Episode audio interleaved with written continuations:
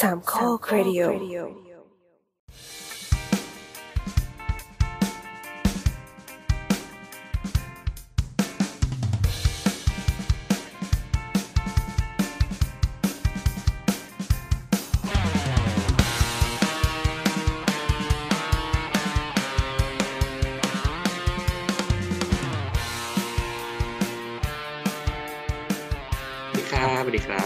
นี้ EP นี้มันจะน่าสนใจตรงที่บอสเพิ่งบอกเมื่อกี้ว่าเฮ้ยกำลังได้ที่เลยว่ะ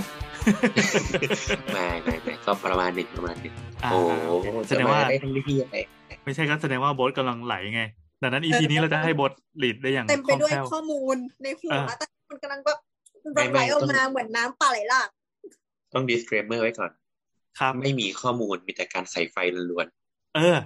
เราต้องการอย่างนี้แหละ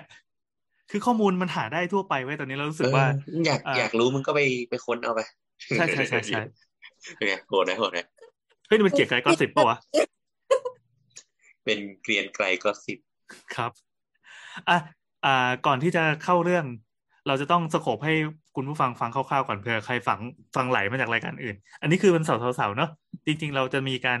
แตะเรื่องการเมืองบ้างหนักบ้างเบาบ้าง แล้วแต่ EP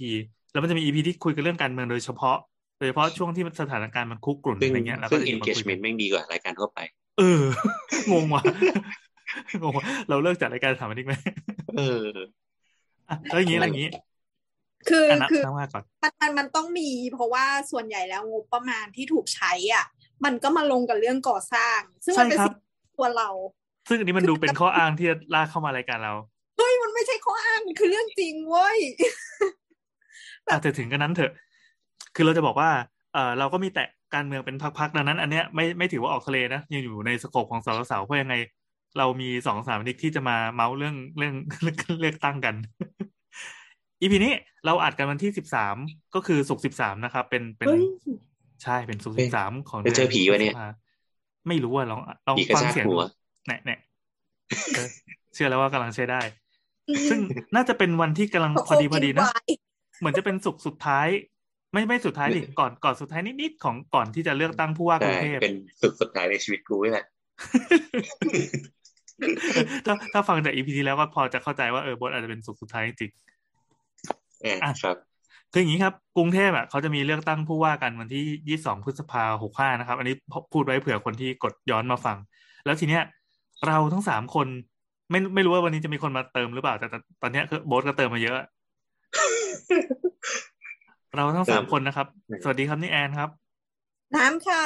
โบทครับครับ ก็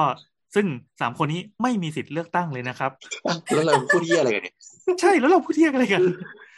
อ่าอ่ามันไม่เป็นไรมันก็มีประเด็นอยู่าาาว่ามันคนที่สนใจเออในการดูนู่นดูนี่อะไรเงี้ยอ่าเออจริงจริงจริงจริงจริงๆเราว่าอย่างนี้เราว่า การเลือกตั้งกรุงเทพเนี่ยมันสำหรับคนต่างจังหวัดเราว่ามันตื่นเต้นประมาณหนึ่งนะหมายถึงว่าเฮ้ยมันมีคนมาแบบ ประชันวิสัยทัศน์อะไรกันก็ไม่รู้อะแบบอลังการงานสร้างอุ้ยฉันจะแก้ แก้แบบแก้นู่นแก้นี่ แบบฉันจะทำอันนี้ให้ดีขึ้น จะทำสวัสดิการนู่นนี่นั่นเฮ้ยแต่ในต่างจังหวัดนี่มัน มันไม่มีเวทีการประชันวิสัยทัศน์อะไรเท่าไหร่เท่าที่เราเท่าที่เรารู้อะนะคิดออกไหมมันไม่โอ้โหคือเราไปเลือกแล้วไปแบบอ๋ออ๋อคุณลุงคนนี้เหรอเอ้ยบ้านนี้เราเลือกมานานแล้วอะเราเลือก คือคือเราว่าในต่างจังหวัดมันจะเป็นการเมืองที่ผูกกับ ตระตระกูลหรือบ้านใหญ่ก็ส่วนมากอ่าเราเราสโคบแค่ผู้ว่าได้ไหมอะอ่าเราเข้าใจว่ามันก็มีลักษณะความเป็นเป็นเป็นพ่อเอ่อเรียกว่าอะไรนะเป็นอุปถัมภ์เออได้ไหมคือแต่ละเขาจะมีมุ้งของแต่ละบ้านอะเหมือนเป็นใช่ใช่พอร่วงของของแต่ละหมู่บ้านของแต่ละจังหวัดอะไรเงี้ยใช่แต่ทีใช่นี้ถ้าเอาเฉพาะผู้ว่าต่างจังหวัดอย่างเราเนี่ย ไม่มีสิทธิ์เลือกผู้ว่าเอง ดังนั้นการมองการเลือกตั้งของผู้ว่าของกรุงเทพเนี่ยก็เออ มันก็เป็นความตื่นเต้นดีที่ว่าเหมือนเหมือนมันจะส่งผลกระทบอะไรกับเราฟีลลิ่งมันคงเหมือนเราดูข่าวอเมริกาที่มันเลือกประธานาธิบดีอะใช่ดูใช่เหมือนใช่ดูเหมือนไกลตัวแต่สุดท้ายแล้วนโยบายอะมันจะโยนมา แล้วก็ส่งชิ่งมาถึงเราจนได้ ใช่ใช่เออคือคือคืออย่างนี้ต้องแบบถึงว่าเมืองเมืองไทยเนาะมันส่วนหนึ่งมันคือการเขาเรียกว่าการการปกครองแบบรวมศูนย์ถูกไหมอืม ดังดังนั้นมันก็จะในแต่ละจังหวัดมันจะมีลักษณะที่แบบว่าอะมีอบจและผู้ว่า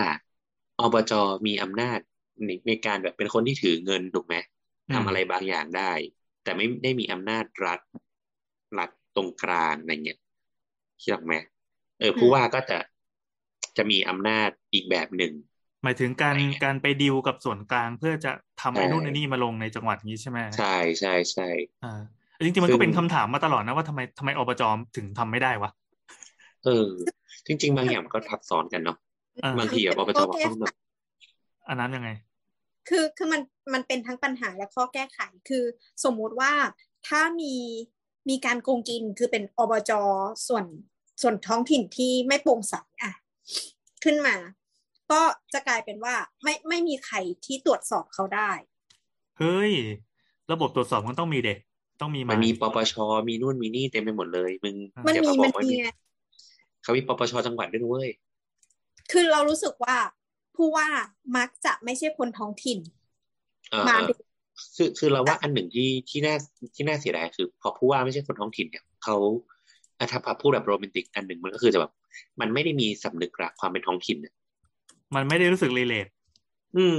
ถามอะไรอย่างเงี้ยถามว่าสำนึกรักความเป็นท้องถิ่นสำคัญขนาดไหนเนี่ยพี่แอนคิดว่าสำคัญไหมอะ สำคัญดิ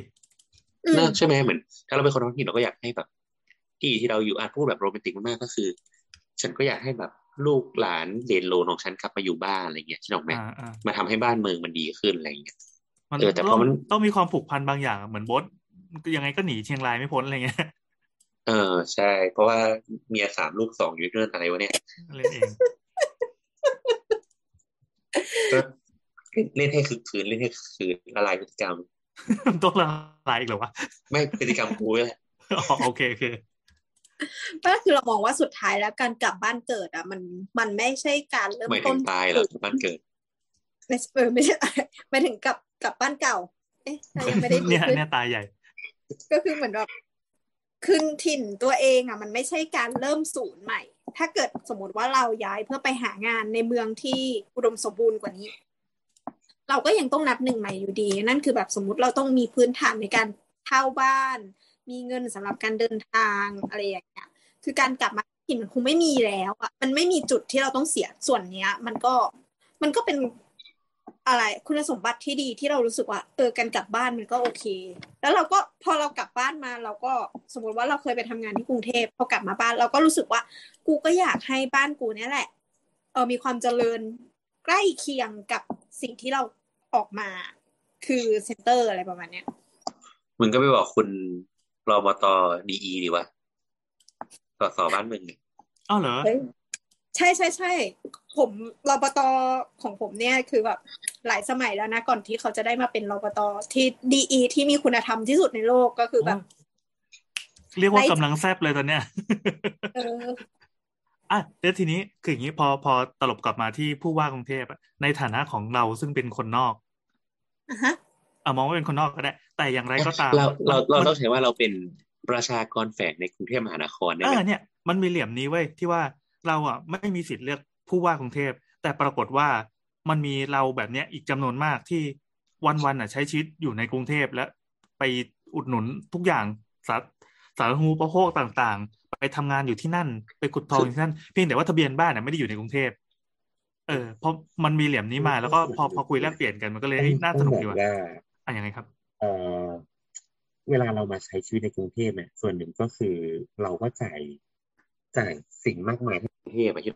เออเราก็เปย์ไม่อันนะเราก็มีผสมภาษีทั้งทางตรงและทางอ้อมให้กับกรุงเทพเหมือนเราก็คอนทิบิวกลับคืนไปอะเหมือนกับที่เราไปขุดทองจากกรุงเทพมา อืม จริงๆแล้วไอ้คำถามเนี้ยก็เป็นคำถามที่ ที่เราจริง ๆ แล้วผู้ว่าก็ต้องตอบด้วย เพราะว่าทรัพยากรที่เขาจ่ายคืองบประมาณที่เขาใช้อะ มันไม่สามารถที่จะบอกว่าเฮ้ยคุณไม่ใช่คนกรุงเทพนะคุณห้ามใช้ คุณห้ามกินน้ำจากตรงนี้นะ คุณห้ามใช้ไฟจากตรงนี้นะ คือมันมันไม่ได้ สุดท้ายแล้วคนที่ใช้มันอะก็คือเราเราอาจจะพูดว่าเป็นคนไทยทุกคนก็ได้ที่มีโอกาสได้เดินทางไปกรุงเทพคือต้องใช้ ก็ในเมื่อระบบเมืองเราออกแบบมาเป็นอย่างเงี้ยคือ คือคนไม่สามารถอยู่ข้างนอกได้ พออยู่ข้างนอกปั๊บทุกคนก็วิ่งวิ่งหาแสงไม่ใช่วิ่งหาความเจริญกันหมด ก็มากระจุกอยู่ตัวอยู่ที่เมืองใหญ่ ดังนั้นการออกแบบระบบ ระบบการแบ่งปันทรัพยากรอะ มันควรจะต้องกระจายมาถึงคนพวกนี้ไหม การถ่วงดุลอำนาจต่างๆ การคิดสวัสดิการหรืออะไรต่างๆ เพื่อให้คนพวกเนี้ยได้อยู่ คือไม่ใช่ไม่ใช่สำหรับคนที่ทำงานเป็นมนุษย์เงินเดือนขึ้นรถไฟฟ้าอย่างเดียว คือในกรุงเทพแบบประชากรแฝงจำนวนมากก็คือ อย่างเช่นคนต่างจังหวัดไกลๆที่มาทำงานเป็นฐานรากของประเทศของของเมืองอะอืม สุดท้ายแล้วเอ่อคนกลุ่มเนี้ยก็ต้องสนใจนโยบายที่จะเลือกอืมนี่ไงว่านโยบายของแต่ละคนแต่ละผู้สมัครเนี่ยของเขาเนี่ย มีความเอื้อต่อการใช้ชีวิตของคนอื่นไหมครับ อืม มันก็มันก็ไม่ เราเราไม่ต้องจำเป็นจะต้องหาคนเลือดบริสุทธิ์อย่างเดียว ในการที่จะแบบเลือกตั้งก็ได้มั้งเออ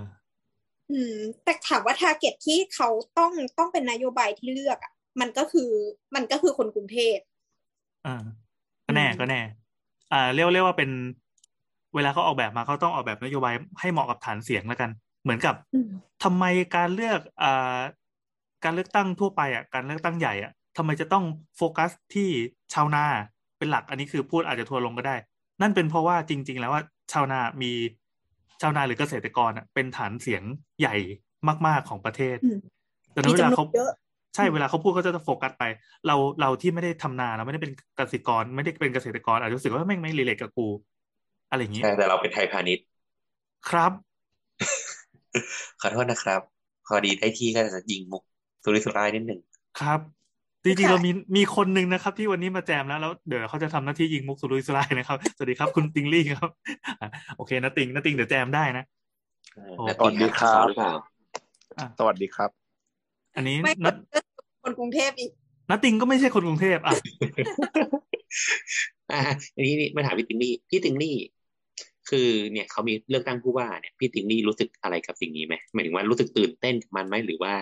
อิจฉาไหมที่แบบ เฮ้ย เราไม่อยากได้คนอื่นอะเราอยากได้บิ๊กแจ๊สอย่างเดียวอะไรอย่างเงี้ยตอนนี้คือรู้ใช่ไหมว่ารู้ว่าใช่ไหมว่ากรุงเทพเขามีเลือกตั้งกันอะรู้ครับรู้ครับ หรือว่าเล่นอ๋อ TikTok อย่างเดียว ไม่ไม่คือคือคือไม่รู้ว่าตอนนั้นที่เขาทำระบบมาเลือกตั้งผู้ว่ากรุงเทพกับผู้ว่าเมืองพัทยา มันเป็นระบบการทดลองเพื่อกระจายอำนาจใช่ไหมมันทดลองมานานคอยประเมินผลหรือเปล่าว่า เอ้ยมันเหมาะหรือไม่เหมาะมันมีตรงไหนขาดมันมีตรงไหนเกินหน้าที่อันไหนมันซ้ำกับอะไรอย่างเงี้ย เข้าใจไหมกับกลายเป็นว่าทุกวันนี้เหมือนกรุงเทพมีสิทธิ์เลือกอย่างเดียวแต่ว่า เอาจริงๆหน้าที่ของผู้ว่ากรุงเทพอะ มันก็คล้ายๆ กับอบจนายกอบจใช่ที่ใช่มีทุกวันนี้ใช่ไหมมันก็ไม่ใช่ต่างอะไรเงี้ยคือมองว่ามันกรุงเอ่อผู้ว่ากรุงเทพก็คือนายกอบจกรุงเทพก็ได้ใช่ก็ถือเงินใช่ไหมแต่ว่าจริงๆก็อยู่ใช่ภายใต้มหาดไทย เพียงแต่ว่าใช่มันจะมีกฎหมายพิเศษที่เป็นกฎหมายของของกรุงเทพมหานครอีกทีหนึ่งไปครอบไว้ดังนั้นมันทำให้สถานะเนี้ยต่างจากอบจทั่วไป อืมไม่แต่ว่าเมืองที่พิเศษอย่างพัทยาหรือกรุงเทพหรือหลายๆที่อะเขาก็อย่างสมมติพวกพรบสร้างอะไรอย่างเงี้ยเขาก็มีแยกนะ ของพัทยาก็มีแยกของเขาไป แต่มันจะมีแม่แบบอยู่ที่เป็นเหมือนเมนหลักอยู่ แต่ว่าสุดท้ายแล้วถ้าไปอยู่ที่กรุงเทพพัทยาเชียงใหม่อะไรเงี้ย มันจะมีปรับเล็กน้อย เพื่อให้เหมาะสมกับเมืองนั้นๆ เราเราก็เลยคิดว่า โอเค งั้นการเลือกตั้งของแต่ละเมืองที่มันเป็นเมืองพิเศษอย่างเงี้ย มันก็คงจะมีข้อบางอย่างที่ทำให้เขาพิเศษอย่างกรุงเทพเราต้องยอมรับว่าพอมันเป็นเซ็นเตอร์ปุ๊บอะงบประมาณที่มาเข้าเขาอะมันเยอะมาก ถ้าให้คิดอย่างเป็นอบจอะเราว่ามันก็ค่อนข้างที่จะเป็นตะข่ายตาตาใหญ่เกินไปอะ อย่างของอืมกรุงเทพมันจะมีพรบเลือกตั้ง พรบอะไรที่ที่กำกับหน้าที่และและและและการทำงานของตัวผู้ว่าโดยเฉพาะเลยด้วย มันจะไม่เหมือนของต่างจังหวัดที่ผู้ว่าต่างจังหวัดแล้วจะรอรับคำสั่งจากกระทรวงอย่างเดียวอะไรอย่างเงี้ยอืม ครับ ส่วนที่ที่เราคิดว่า มันมันต่างและมันทำให้นโยบายบางคนที่ออกมาพูดของผู้สมัครเนี่ยมันอาจจะเป็นไปไม่ได้เออแต่หลายหลายนโยบายทำไม่ได้นะอืมหมายถึงว่าด้วยอำนาจของผู้ว่าเองนะไม่อยากรู้ว่าผู้ว่าผู้ว่ากรุงเทพเนี่ย มีลักษณะงานที่เหมือนผู้ว่าราชการจังหวัดอื่น ๆ หรือเปล่า เข้าเข้าใจไหมเข้าใจว่าใกล้เคียงนะพี่ถึงนี่เข้าใจว่าใกล้เคียง แต่ว่าพอดีแบบมีเงินด้วยนะอืมอืมไม่แต่ว่า อย่างเหมือนเข้าใจว่าผู้ว่าราชการจังหวัดก็ไม่มีงบประมาณเป็นของตัวเองเหมือนกันใช่ไหมหมายถึงว่าในในต่างที่จัจะงหไปวัดสร้างแบบตับต่างจังหวัดอะไรเงี้ย ที่จะไปสร้างพวกถนนไปสร้างพวกต่างต่างจังหวัดสาธารณไม่มีนะเข้าใจว่าใช่ไม่มีนะเออแต่เขามีอำนาจในการควบคุมละข้าราชการใช่กระทรใช่วงต่างๆ ทั่วทั่วทั่วเนี่ย แต่ว่าไม่แน่ใจว่ากรุงเทพเนี่ยผู้ว่ากรุงเทพเนี่ยมีอำนาจในการในการควบคุมข้าราชการต่าง ๆ ของกรุงเทพ ไม่ไม่ใช่ของกรุงเทพของกระทรวงต่างๆแผนกกไม่รุงเทพอะไรเงี้ไม่ยน่ามีไม่น่ามี อืมเนี่ยก็เลยเพราะว่าก็เลยผู้ว่ากรุงเทพอันเดอร์มหาดไทยอืมคือเขาจะมีมีคนสังกัดมีคนสังกัดกทมอีกทีเคยเคยมีคนพูดแบบตลกๆว่าก็ถ้าเกิดว่า เออแบบทำอะไรไม่ถูกใจเนี่ยแบบมหาไทยก็ปลดได้อะไรอย่างเงี้ยแต่ว่าโอเคแน่นอนเขาก็ต้องแลกกับเสียงที่คนหนุนนะที่บอกไหมอยู่ดีแบบมีคนหนุนหนึ่งพันคนเนี่ยมันปริมาณมันใหญ่มากๆ มหาไทยก็อาจจะไม่ได้กล้าทำอะไรมากอะไรเงี้ยเออยกเว้นมันแบบเช้าโชว์มากๆอะไรเงี้ยก็เลยก็เลยก็เลยงงงๆอยู่ว่าถ้าเกิดว่าให้ต่างจังหวัดเลือกผู้ว่าจริง ๆ แล้วอะแล้วผู้ว่าคนนั้นจะเหมือนผู้ว่ากรุงเทพหรือว่าจะเหมือนผู้ว่าคนปัจจุบันที่ทำอยู่ทุกวันเนี้ย ซึ่งที่ซึ่งเขาเราคิดว่ามันมันมันจะมีอารมณ์ที่ต่างกันเมื่อกี้เราคุยกันบอกว่า เอออย่างผู้ว่าหลาย ๆ จังหวัดอะไม่ไม่ใช่คนท้องถิ่นมา ย้ายมา พอย้ายมาปุ๊บอะวิธีการมุมมอง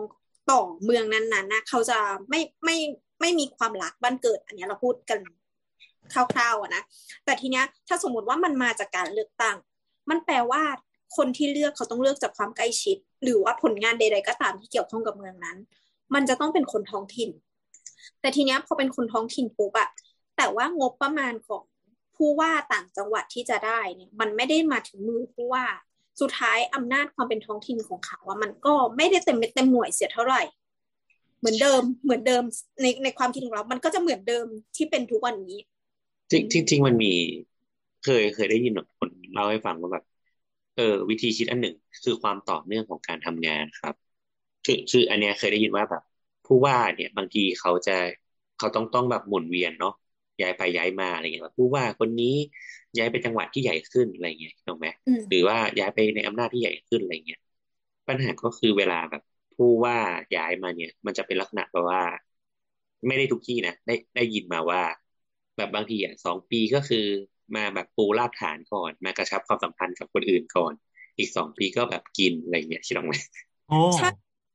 มันน่ากลัวมากเพราะว่าแต่ละจังหวัดอะเลเวลมันไม่เท่ากันเราต้องยอมรับ จังหวัดใหญ่ ๆ หรือจังหวัดที่รายได้ต่อข้าวหัวดีอะมักจะมีอำนาจมากกว่าถูกไหมจังหวัดที่จำนวนคนน้อย แล้วก็รายได้ต่อหัวน้อย เป็นจังหวัดที่แบบเหมือนป้ายสุดท้ายอะที่มาอยู่สิงห์บุรีอ่างทองอะไรอย่างเงี้ยเออเออสิงห์บุรีอ่างทองเนี่ยเป็นจังหวัดที่ไม่ค่อยมีคนอยากไปกัน เออ คือไปก็ไปถ้ามึงผิดอีกกระทงเดียวหรืออะไรอีกนิดเดียวก็คือ เก็บเข้ากระทรวง เออ จังหวัดที่เขาอยากไปกันก็เป็นพวกแบบ ปทุมจ้า สมุทปรทุมธานีปราการจ้า สมุทรปราการอะไรเงี้ยคนบุรีแบบอะไรอย่างเงี้ยนนทบุรี ใช่ใช่ใช่แต่แต่ก็นั่นแหละก็ก็ก็จริง ๆ มันเราเราว่าเซนส์หนึ่งที่สำคัญคือเซนส์ความเป็นทองแบบความเป็นคนพื้นที่ที่เรารู้สึกว่ามันขาดความต่อเนื่องสมมติว่า ผู้ว่าคนนี้ดีมากๆอะไรเงี้ยในในแง่หลาย ๆ แง่เนาะคุณก็อาจจะแบบผลักดันให้เขาแบบทำงานต่อไปในระยะยาวได้ ถ้าคุณเลือกตั้งเนี่ย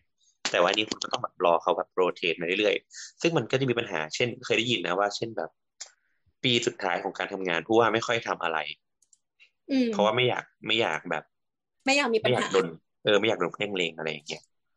เคยเคยได้ยินอย่างนั้นนะแต่ก็ไม่ซึ่งไม่รู้ว่าซึ่งอันนี้มันคือ mindset ของข้าราชการทั่วไปนะถูกมันคือ mindset ของข้าราชการแก่ ระดับบริหารเออระดับใกล้เกษียณ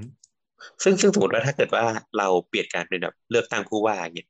มันก็อาจจะดีในอีกเซนส์หนึ่งแต่เป็นว่า เขาก็ต้องแบบเร่งทำผลงานให้คราวหน้าเขาได้กลับมาได้รับเลือกตั้งอะเออแต่อย่าลืมหัวข้ออีกหัวข้อหนึ่งคือความเข้มแข็งอะอย่าง อย่างเอ่อหัวคิวหรือหัวคะแนนของของสสที่มีการเลือกตั้งของแต่ละจังหวัด คือแบบเขาเขาแข็งมาก จนแบบมึงไม่ต้องมีผลงานก็ได้ ก็ยังจะได้รับเลือกในสมัยต่อไปคุณหรือว่ากำลังดูถูกว่าคน ยอมเลือกแค่เพราะว่าเขาแข็งแรงมากนี่หรอเขาต้องทำผลงานดิคนจะเลือกเขาอะโอ้ยถ้าเลือกเพราะแข็งแรงนี่ชเลยค่ะ งงไหมคะ เลือกเพราะแข็งแรงนี่ชาติชาติได้อยู่แล้วอะอ่านั่นนั่นแหละ ก็อันนี้มาอันนี้ก็เหมือนเป็นดิสคัสกันนะว่า เอ้ยมันยังไงอะไรเงี้ยเนาะครับพี่ติงลี่เติมไหมฮะนี่ไม่โบ๊ทแต่ชวนว่าเติมเหรอ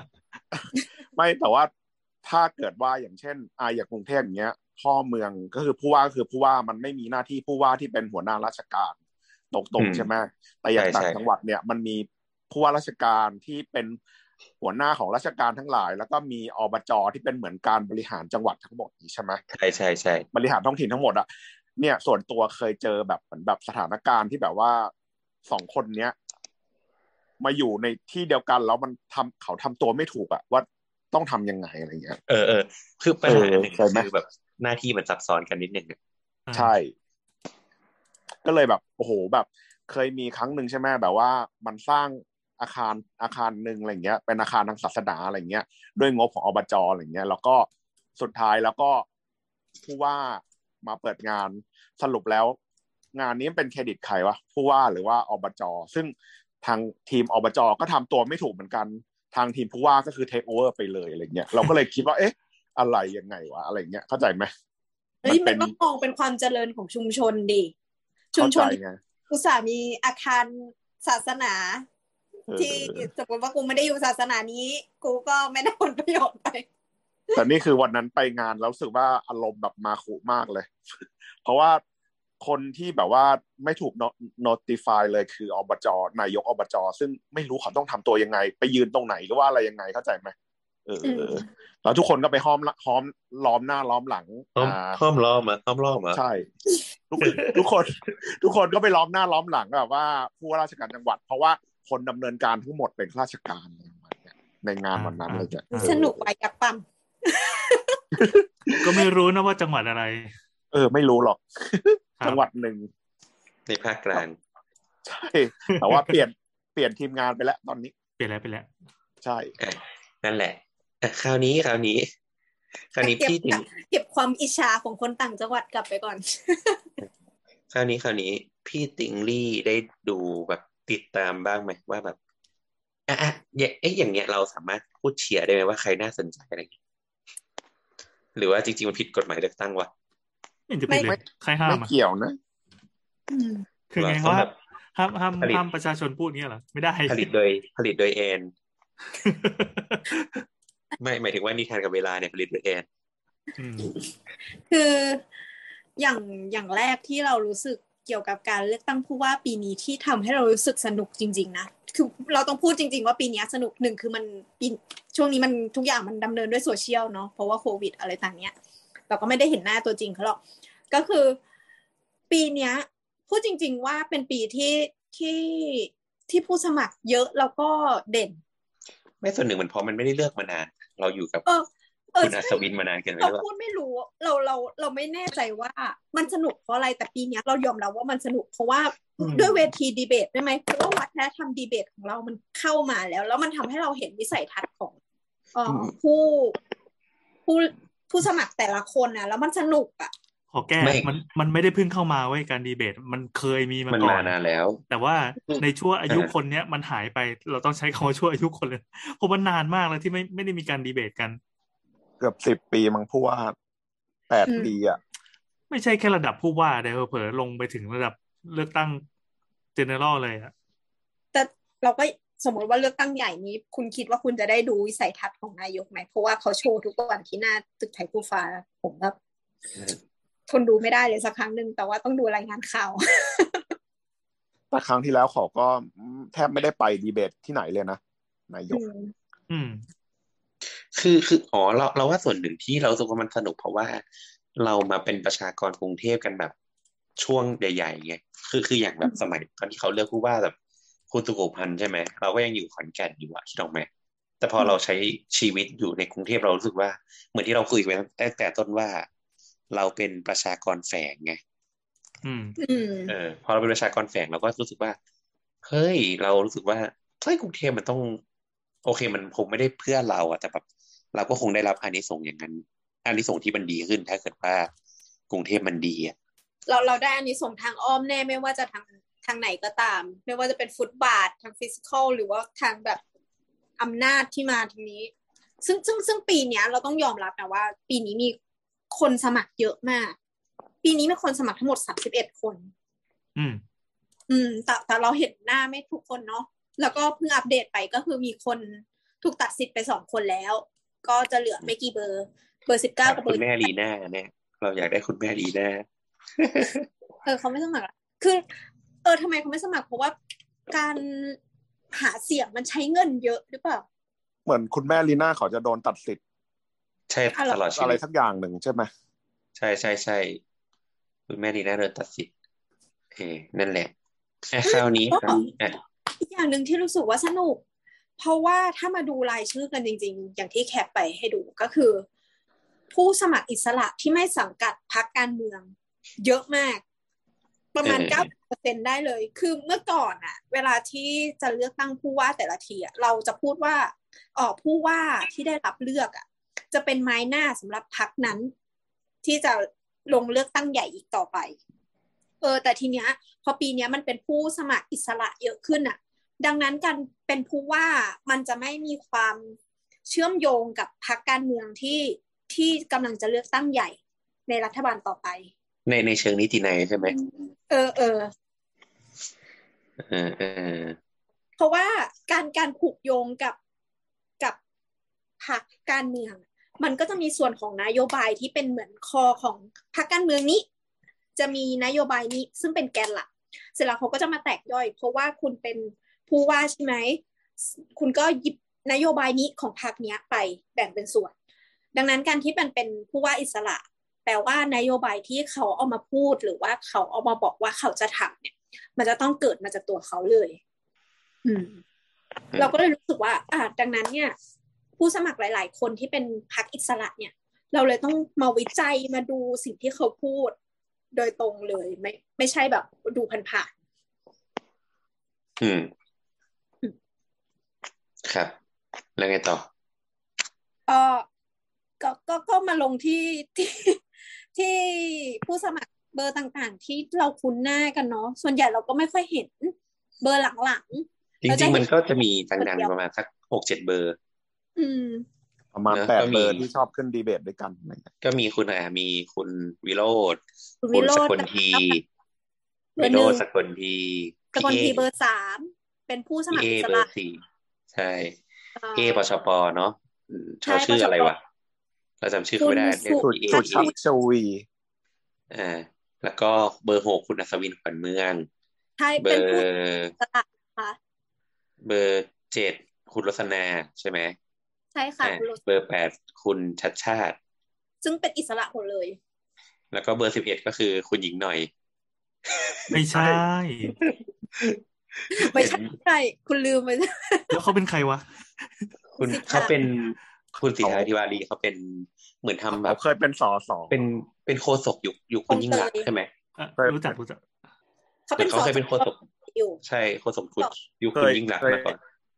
หรือว่าไทยรักไทยวะ ไทยรักไทย ใช่ไหมไม่แน่ใจยุคทักษิณหนึ่งยุคใช่ที่ยุคทัยุกคษิณที่ยุคยุคที่เพื่อไทยอะกวาดกรุงเทพไปเกับหมดจริงเหรอมีสมัยเพื่อจำไทได้ยเลยผ่านกรุงเทพด้วยเหรออ่า ทักษิณหนึ่งสินหนึ่งเพื่อไทยกวาดกรุงเทพเยอะมากเลยอะไรเงี้ยอ๋อจำเพราะว่าเพราะว่าคุณทักษิณมาจากประชาธรรมใช่ไหมก็เลพยลังธรรมพลังธรรมเออพลังธรรมพลังธรรมก็เลยยุคแบบนั้นยุคนั้นก็ไทยรักไทยนี่ อืม ก่อนที่คนกรุงเทพจะเกลียดทักษิณนะนะใช่ใช่ เอออะก็จะมีเบอร์เบอร์ประมาณนี้เนาะที่แบบที่คนไฮป์กันเยอะเออแล้วเราก็สงสัยอยู่อย่างว่า สมมุติว่าเราเป็น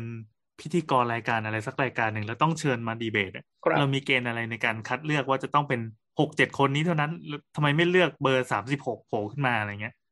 ก็เขาไม่มีดังไม่ถึงนะครับอ้าวบางเขาคนไม่ก็ดังครับเขาก็จริงจังจริงใจก็ติดป้ายมีรถประกาศหาเสียงแล้วก็เจอนะเป็นเฮ้ยมีคนนี้ลงด้วยเหรอวะอะไรเงี้ยไม่ถ้าสมมติว่าเสาเสาเสาเราจะต้อง เชิญใครสักคนหนึ่งมา หนูก็ต้องเชิญคนที่รู้สึกว่าจะทำให้เรตติ้งเราดีถูกไหมอ๋อคงไม่นี้ก็จบคนที่แบบใครรู้จักมาเพื่อที่จะมาฟังเขาอะไรอย่างเงี้ยแต่เหมือนถ้ามองวันวันนั้นที่อาจารย์วีระจัดนะครับ อาจารย์วีระพูดเลยว่าเขาเอาผลโพลตั้งแต่อันดับหนึ่งถึงอันดับแปดมา ผลโพลจากบ่อนพนันแกนะเฮ้ยแกแกพูดงี้จริงแกบอกว่าโอ้เอามาจากเอ้ยอ่าคนคนโพยนี่น่าสนใจนะ เดี๋ยวค่อยมาเออคุยเออตอนหลังก็ได้ จริเอางๆโพคุยยอาจารคุยย์คุยก่อนวีระคุยคุยก่อนก็ได้อะฮะอ่าเอางี้คืออะพอพออย่างที่บอกเราว่ามันก็มีผลโพลเนาะก็คือตอนเนี้ยโพลที่ออกมาทั้งหมดเนี่ย มันก็เราว่ามันทุกทุกโพลอาจจะค่อนข้างใกล้เคียงกัน ก็คือเป็นคุณชัดชาติที่หนึ่งคุณอาจจะมีอาจจะมีบ้างคุณอัศวินกับคุณสุชาติชวีเนี่ยสลับกันเป็นที่สองที่สามเป็นที่สี่ก็เป็นคุณวิโรธแล้วที่ห้าก็เป็นคุณสกลทีที่หกอาจจะเป็นคุณ คุณหญิงหน่อย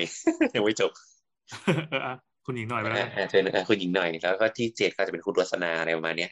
ก็จะอยู่วนประมาณเนี้ยอาจจะแบบมีสลับตำแหน่งกันนิดหน่อย แต่ไม่ไม่ได้ไม่ได้สำคัญมากหมายถึงว่าไม่ได้เยอะมาก คราวนี้ความน่าสนใจคืออาจารย์วีระบอกว่าอาจารย์วีระธีรพัฒน์เนี่ยไปดูรายการรายการคุยให้คิด คุยให้คิด เขาบอกว่าผมอะครับ มีโพย โพยโพยที่ไม่ใช่โพนะเป็นโพยเขาบอกว่าโพโพยยใต้ยักดิษ์นนะอ่าเออโพยใต้ดินโพยโพยใต้ดินคืออะไรครับ เป็นบ่อนรับพนันแบบสาย dark สาย dark เขาบอกสาย dark ก็คือ อาจจะแบบมีมีการต่อรองกันนิดหน่อย อ่า คุณคุณวิสุทธ์ก็จะถามว่า แล้วมันน่าเชื่อถือเลยไอ้บอลไอ้โพยบอลเนี่ย ก็ก็ไม่รู้ไม่รู้ ไม่ไม่คืออาจารย์วิระแกก็มีคำตอบเขาบอกว่าไอ้คนที่มันจะทำการพนันเนี่ยนะมันจะต้องผ่านการวิเคราะห์ตรึกตรองมาอย่างดีแล้วจึงใช่ใช่ผลิตใช่ไอ้ตัวนี้ออกมา แต่จริง ๆ โพยใต้ดินเนี่ยแม่นนะเหมือนแบบโพยเวลาแบบโพยบอลโพยบอลเออโพยบอลเนี่ยแม่นชิบหายเลยแบบ วิเคราะห์แล้วใครลงบ้าง ตอนนี้ใครเจ็บอะไรเงี้ยมันมันผ่านการเยอะคำนวณเยอะนะแบบ อัตราต่อรองทีมนี้ชอบเจอทีมนี้แบบผลแพ้ชนะต่างกันเท่าไหร่ใช่ไหมอ่า ชอบเจอแพ้ทางคนนี้กุนซือคนนี้เจอกันมาแล้วกี่ครั้ง แล้วแต่มัก็นต้องมันแพ้ต้ชองนะกันอีกครั้งหนึ่งต้อง disclaimer ว่า ซึ่งมันก็มั่วก็มี ใช่ใช่ใช่ใช่ใช่ไม่งั้นอะคแล้วนแต่รวยกันหมดเลยอ่า แล้วแต่ประสบการณ์ของของคนที่ผลิตไอ้ตัวนี้ขึ้นมาเออว่าจะกล่าซึ่งวยังไงซึ่งซึ่งผลโพยอาจารย์วีระเนี่ยน่าสนใจก็คือ อันดับสองอะไม่ใช่คุณสุชาชวีหรือคุณอัศวินเว้ยเอาเอาเอาเอาแล้วมันคือใครเหรอครับ คือคุณวิโรธเว้ยเฮ้ยเออ ซึ่งซึ่ง ซึ่งคุณวิโรธอะอาจารย์อาจารย์วีระบอกว่า คิดว่าถ้าโพยตอนเนี้ยนะ เออน่าจะแพ้คุณชาติชาติไม่เกินสองแสนคะแนนโอ้ระดับสองแสนเลยเหรอเออบวกลบไม่เกินสองแสนเขาบอกประมาณนั้นนะเออซึ่งซึ่งมันต่างจากอ่าภาพที่เราเห็นว่าชาติชาติจะกระโดดกระเด้งไปไกลกว่าชาวบ้านนะจากสำนักใช่อื่นใช่เฮ้ยแต่แต่ความน่าสนใจเอาจริง ๆ เราเราค้นพบว่า หลังจากแบบผ่านเวทีดีเบตไปเยอะอะเรารู้สึกว่าชื่อของวิโรจน์มันไฮขึ้นมาเยอะอ่าอ่า ต้องต้องขึ้นเวทีด้วย แล้วก็มีหลายคนที่วิจารณ์ชัชชาติว่าเฮ้ยพอขึ้นปั๊บแล้วเหมือนแกก็ไม่ได้ไม่ได้ฉายแสงอะไรเท่าไหร่อะเออคือคือเขาก็ drop ลงอะไรเงี้ยคือคือมันเออคงไม่ไม่ไม่ไม่ได้ใช้คำว่า drop ลง ใช้เขาคำเรียว่ากว่ามันไม่ถูกใจมวลชน เหมือนเหมือนโดนขโมย scene อะ เออไอ้อย่างเงี้ยอะเอาเอามาก่อนที่จะไปลงลึกนโยบายหรือว่าบางอย่างที่เราจะคุยกันอ่าพี่แอนดูดูอันไหนบ้างที่แบบรู้สึกว่าเฮ้ยต้องดูแล้วแบบ แนะนำให้คนไปดู ดูเหมือนกันดูสื่ออย่างเงี้ยเหรอเออเออดูสื่ออะไรที่เขาดีเบตกันนะชอบชอบช่องดีเบตอะไรชอบชอบความคิดสร้างสรรค์ของ Workpoint Today มากเลยเว้ยไอ้เออที่เหมืแบอนบกันโยนอะไรมาปั๊บแล้วก็อะเชิญ คือเราเราเราตามไอ้ไอ้ Workpoint Today ตั้งแต่ EP แรกตอนนี้สักสามสี่ EP แล้วมั้งอืมก็คือ ส่วนใหญ่เขาจะโยนอะไรสักอย่างหนึ่งที่เกี่ยวข้องกับคนกรุงเทพไม่ว่าจะเป็นสิ่งของคำถามที่มันเป็นแบบเจาะลึกมาก ๆ เช่นถามว่าเขตไหนคนเยอะที่สุดหรืออะไรประมาณเนี้ย ซึ่งซึ่งส่วนเนี้ยมันจะวัดภูมิของผู้สมัครแต่ละคนได้ว่าคุณมีข้อมูลสำหรับกรุงเทพมากน้อยแค่ไหนอะตัวอย่างเช่น โยนอ่าบัตรแมงมุมให้ตัวแมงมุมอะเออแล้วก็อืมอะอันนี้ อันนี้อะไรแล้วมีอะไรจะพูดเกี่ยวกับมันบ้างห รือไม่ก็อีกทีหนึ่งก็มีทวีตทวีตหนึ่งแล้วก็โชว์ไปว่าภาพเนี่ยมันมีเป็นความเป็นบั๊กของกรุงเทพอะมีรถเมล์เก่าๆมีถนนปุปะ แล้วมีอะไรต่อมีอะไรต่างๆ แล้วก็ถามว่ามีอะไรให้ด่าในภาพนี้บ้างคือใช้คำว่าด่าซึ่งมันเป็นคำเนกาทีฟไว้คนที่จะขึ้นไปเอาชนะกันบนบนทีวีเนี่ยเออมันมันจะใช้วิธีพูดยังไงเกี่ยวกับสิ่งนี้อย่างนี้เป็นใช่ต้นใช่ซึ่งซึ่งเราชอบวิธีการสร้างสรรค์นี้มาก เพราะว่าส่วนใหญ่เวทีที่เราเปิดให้ ผู้สมัครเข้าไปอะ มักจะให้เขาไปขายตัวเอง ซึ่งคนกลุ่มเนี้ยเขาจะพูดเรื่องดีอ่าๆเรื่องเองเรื่องเรื่องผลงานเก่าเรื่องอะไรสิ่งที่คาดหวังความฝันอะไรก็ตามขึ้นมา แต่สิ่งเนี้ยคือเราต้องการเห็นแง่ลบของเขาว่าอะเขาจะรับมือกับกับกับกับสิ่งที่ไม่ดีได้ยังไงอะไรเงี้ย ไม่ใช่ถูกสร้างใหม่อะอ่าอ่ามันเป็นแนวถามสดแบบไม่ต้องประดิษฐ์มากอะอืมหรือจะประดิษฐ์ก็ได้ก็เชิญคนก็คนก็แค่เลื่อนผ่าน อืมอืมโอเคอย่างเราเราชอบเวทีไทยรัฐว่ะเอ้ยมีอะไรเวทีมีอะไรช่องสามเวทีช่องสามอ่า ที่เป็นสรยุทธ์ปะตัวนั้นปะใช่สริกับกันชัยนั่นเขาจัดกี่สคนุรั้กงอะครั้งเดียวเลยใช่ไหมครั้งเดียวครั้งเดียวอ๋อสนุกสนุกแบบสะเทือนซางเหมือนกันนะเออ ก็หลังจากเวทีนั้นน่ะ มีผู้สมัครคนหนึ่งเขาก็ไม่ค่อยจะขึ้นต่ออีกเลยอะเพราะว่าเวทีนั้นเขาโดนสับเละเรียกว่าไม่ขึ้นเลยแล้วกัน อืมเออไม่แต่จขึ้นริงไม่ๆก็พอก็ไปเข้าปิดเข้าใจเวทีเขาคนอื่นด้วย เออ เข้าใจเขาแหละพอขึ้นมาก็ อืม มีมีวงในมีวงในเหมือนกัน วงในจากใครวะจากสุดที่ชัยหยุ่นหรือว่าคุณวิสูตรไม่รู้ไม่แน่ใจคมวัชรพงษ์อะที่เขาบอกว่าจริง ๆ แล้วแกไม่ได้ตัดสินใจเองว่าจะไม่ขึ้นเวทีอื่น หลังจากที่ที่ขึ้นเวทีนั้น แล้วก็เหมือนเหมือนมันออกมาไม่ค่อยดีอะอืมอ่าฮะเออทีมหลังบ้านนะใช่ซึ่งทีมหลังบ้านก็คือเมียเขาอืมอ่าไม่แต่แต่แต่วันนั้น วันนั้นอาจารย์วีระออกมาปฏิเสธแล้ว เพราะว่าอาจารย์วีระเป็นคนพูดเรื่องเนี้ยอ้าวเหรอแล้วเหมือนกับว่าแล้วเหมือนเป็นกับมุกเมียเฉยๆเขาปะไม่ก็ก็อาจารย์วีระคงได้ยินมาเหมือนกันแล้วอาจารย์วีระพูดประมาณว่า มีคนรู้จักของเมียของเขาว่ามามาบอกอาจารย์อาจารย์ว่าไม่ใช่อะไรเงี้ย เป็นทีมงานไม่ใช่เมียเขาอะไรเงี้ยโอเคโอเคอาจารย์วันวันนั้นอาจารย์เลยต้องขอโทษออกรายการอะไรเงี้ยโอ้ประมาณแล้วงี้โพยแกจะน่าเชื่อถือเปล่าวะ ไม่เว้ยแต่ว่าในในแง่ของคนนอกจริง ๆ ที่ไม่ได้ต้องเป็นหัวหอมวงในอะ คือภาพวันนั้นแกก็ออกมาละเละพอสมควร อ่า วงไหนเออก็ได้ วงไหนก็ได้เละทั้งนั้นแหอืละมเพราะว่าแค่ไอ้คลิปที่คัดมาสั้น ๆ ที่แกตอบคำถามของอะไรอะมันก็มันก็ดูแย่แล้วอะมัน มันเป็นวิธีการตอบคำถามที่ที่มันไม่ได้ข้อมูลแล้วมันก็วนกลับมาที่แกคือปัญหาเหมือนเดิม เดี๋ยวคนคนที่ไม่ได้ดู เดี๋ยวจะไม่รู้นะคะ เป็นคลิปของคุณอัศวินที่ตอบคำถามป้าทุบรถ ป้าทุบรถจำจำได้ไหมคดีอ่าคุณป้าคนหนึ่งที่มีบ้านติดตลาดแล้วก็ได้รับความทุกข์ทรมานจากคนที่มาใช้บริการตลาดนี้รวมทั้งความสกปรกของตลาด วันหนึ่งก็มีคนไปจอดรถขวางหน้าบ้านแก คือจริง ๆ มีคนจอดรถขวางทุกวัน แต่วันนั้นเป็นวันที่แกเหลืออดมาก แกก็เลยเอาขวานอะไปไปจามใส่รถ แล้วมันก็กลายเป็นเรื่องเป็นหวัดเออไม่ใช่แค่แค่เป็นแค่เป็นตำนาน ขึ้นมา แล้วก็มีคนพูดถึงว่า อะ เรา เราพูดถึงสิทธิ์ของความเป็นเจ้าของพื้นที่เนาะ เออ ขึ้นมา เราก็ณจากหลังจากวันนั้นนะคุณ เราก็เลยได้รู้สตอรี่ของป้าว่าป้าไม่ได้เพิ่งมาจามขวานนะป้าฟ้องเขตป้าฟ้องอะไรมาดำเนินหลายการแล้วแต่ว่า ก็คือมันไม่มันไม่ได้รับคำตอบพอดีเนี่ยขวานจามปุ๊บได้เรื่องเลย ก็ตลาดนั้นก็ถูกยุบไปเออแล้วมันก็ขยายผลไปถึงเรื่องการวางผังเมืองเลยตอนนี้อะไรเยอะเลยรู้ใช่สึกเราเราก็คุยเรื่องนี้ด้วย ใช่ใช่ใช่เพราะรายการเราชอบเกาะกระแส ไม่ครับเราก็ชมีอบเว้ย ตอนนั้นเรามีอีพีผังเมืองโดยเฉพาะเลย ผังเมืองเบื้องต้นเออนั่นแหอะละแล้วคไงรับต่อแล้วไงต่อ เมื่อกี้มันสาระเราไม่อยากฟังอะเอาเมาส์ดิแล้วไงต่ออะทีนี้ป้าป้าคนนี้ก็รีเทิร์นอืมใช่คุณป้าก็รีเทิร์นไปอัดเขากลางเวที ไม่ได้อ่านคือป้าก็ขอขอป้าพูดได้ไหมคะอย่างนี้ พูดได้เป็นพี่จี้ เราเล่าหน่อยบดอะไรออกบนเวทีใช่ไหมอืม คุณป้าเขาก็ถามว่าแบบเออแล้วยังไงอะไรเงี้ย คือตอนเนี้ย ปัญหาที่คุณป้าบอกว่า มันไม่มีตลาด แต่ตอนนี้มันเปลี่ยนเป็นแบบศูนย์การค้าหรืออะไรไปแทนแล้วอะไรเงี้ยแล้วแบบคุณสรยุทธ์ก็จี้ว่าเฮ้ยแล้วมันไม่มีได้ไงเนี่ยบอกมันห้ามสร้างนู่นนี่นั่นอะไรเงี้ยเขาบอกว่า เออ มันเป็นแบบหลายหน่วยงานหมายถึงว่าคุณอัศวินก็ถามแบบเขาตอบนะว่า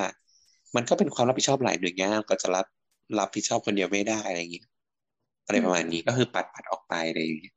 เฮ้ยเราไม่ได้ไปแอสคุณอัศวินนะใช่เพราะเราใช่ไม่มีอำนาจกำลังในการเลือกกำลังคิดว่าการบอกว่าปัดปัดออกไปมันเป็นไบแอสไว้ซึ่งซึ่งจริงต้องบอกว่าจากประสบการณ์ทำงานและทัศนคติของเขาเขาก็เลยบอกว่ามันต้องหลายคนร่วมมือกัน มันไม่ใช่ว่าเป็นเรื่องของเขาคนเดียว ซึ่งอันนี้เป็นใช่คนที่ไม่เคยเป็นผู้ว่าก็จะจะตอบไม่ได้อย่างนี้แบบใช่ใช่นั่นแหละ ก็พอถ้ามึงไม่เป็นโกมไม่รู้หรอก ใช่ใช่นั่นแหละก็เลยกลายเป็นว่า โอ้โหคุณอัศวินก็เลยโดนยับประมาณหนึ่ง อะแต่แต่แต่ในทางกลับกันคือในเวนะเวทีนั้นนะสำหรับเราอะเราว่าคุณวิโรธค่อนข้างแจ้งเกิดมาก ๆ แบบแจ้งเกิดเลยอะแบบอาจจะเป็นวิธีการพูดของเขาหรืออะไรบางอย่างที่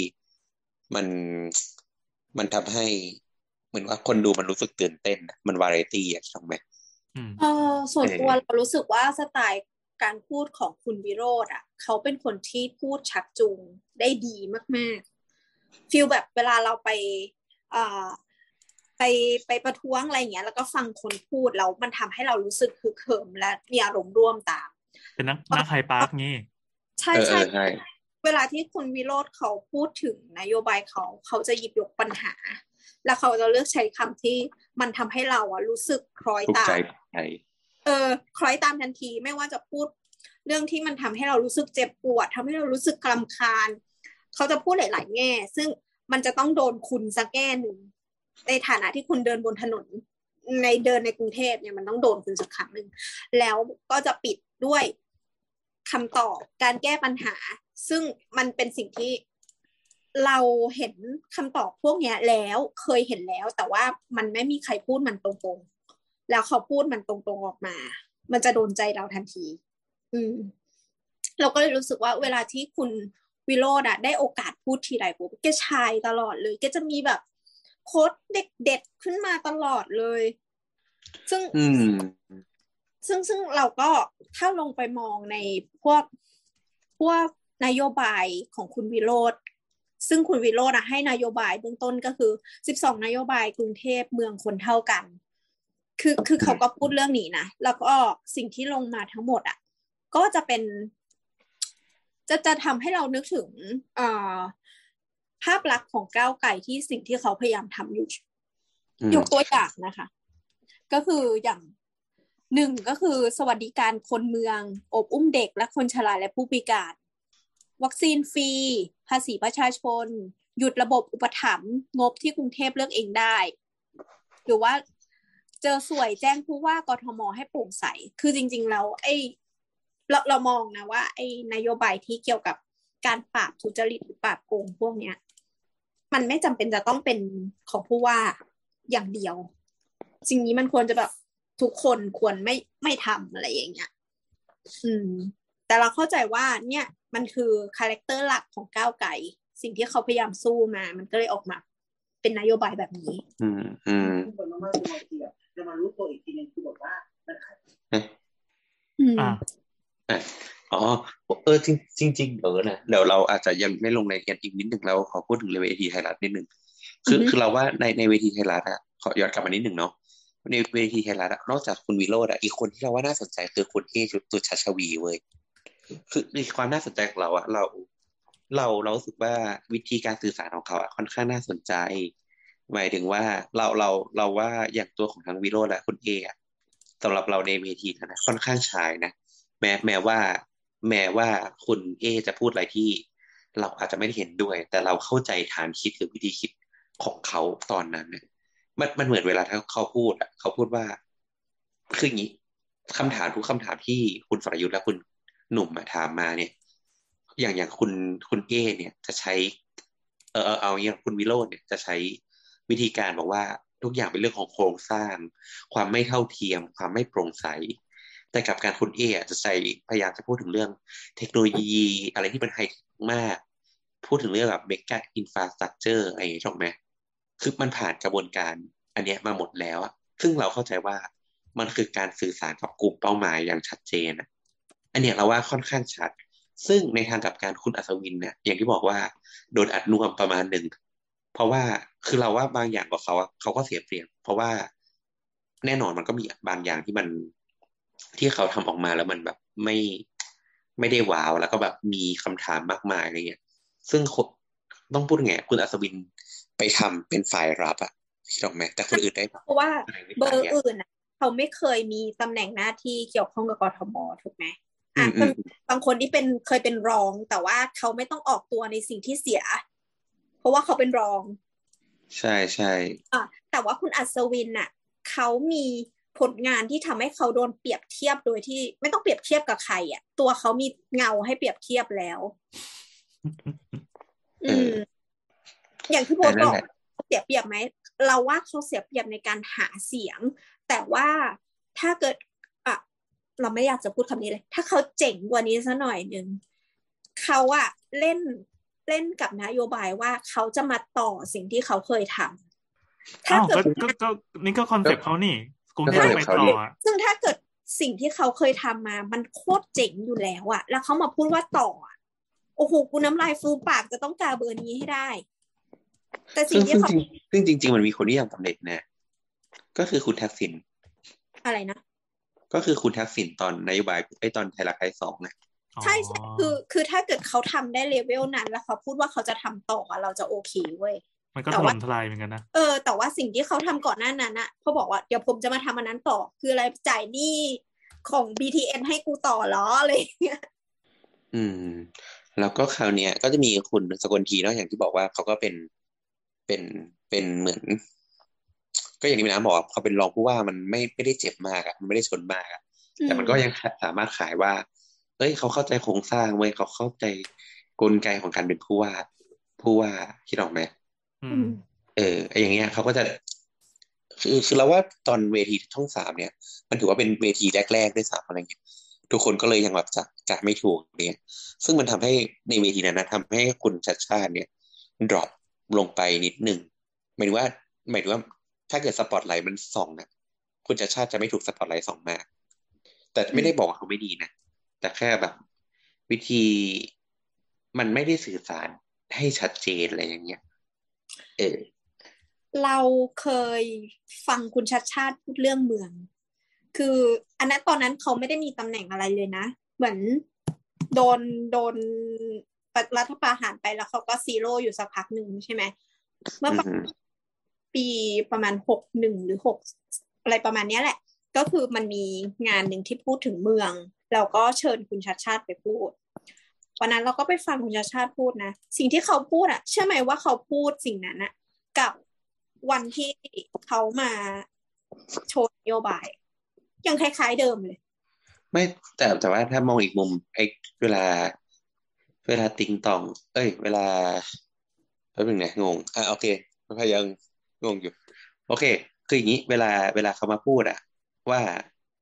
เหมือนแบบพูดเมื่อปีก่อนสองปีก่อน มันพูดเหมือนเดิม แสดงว่า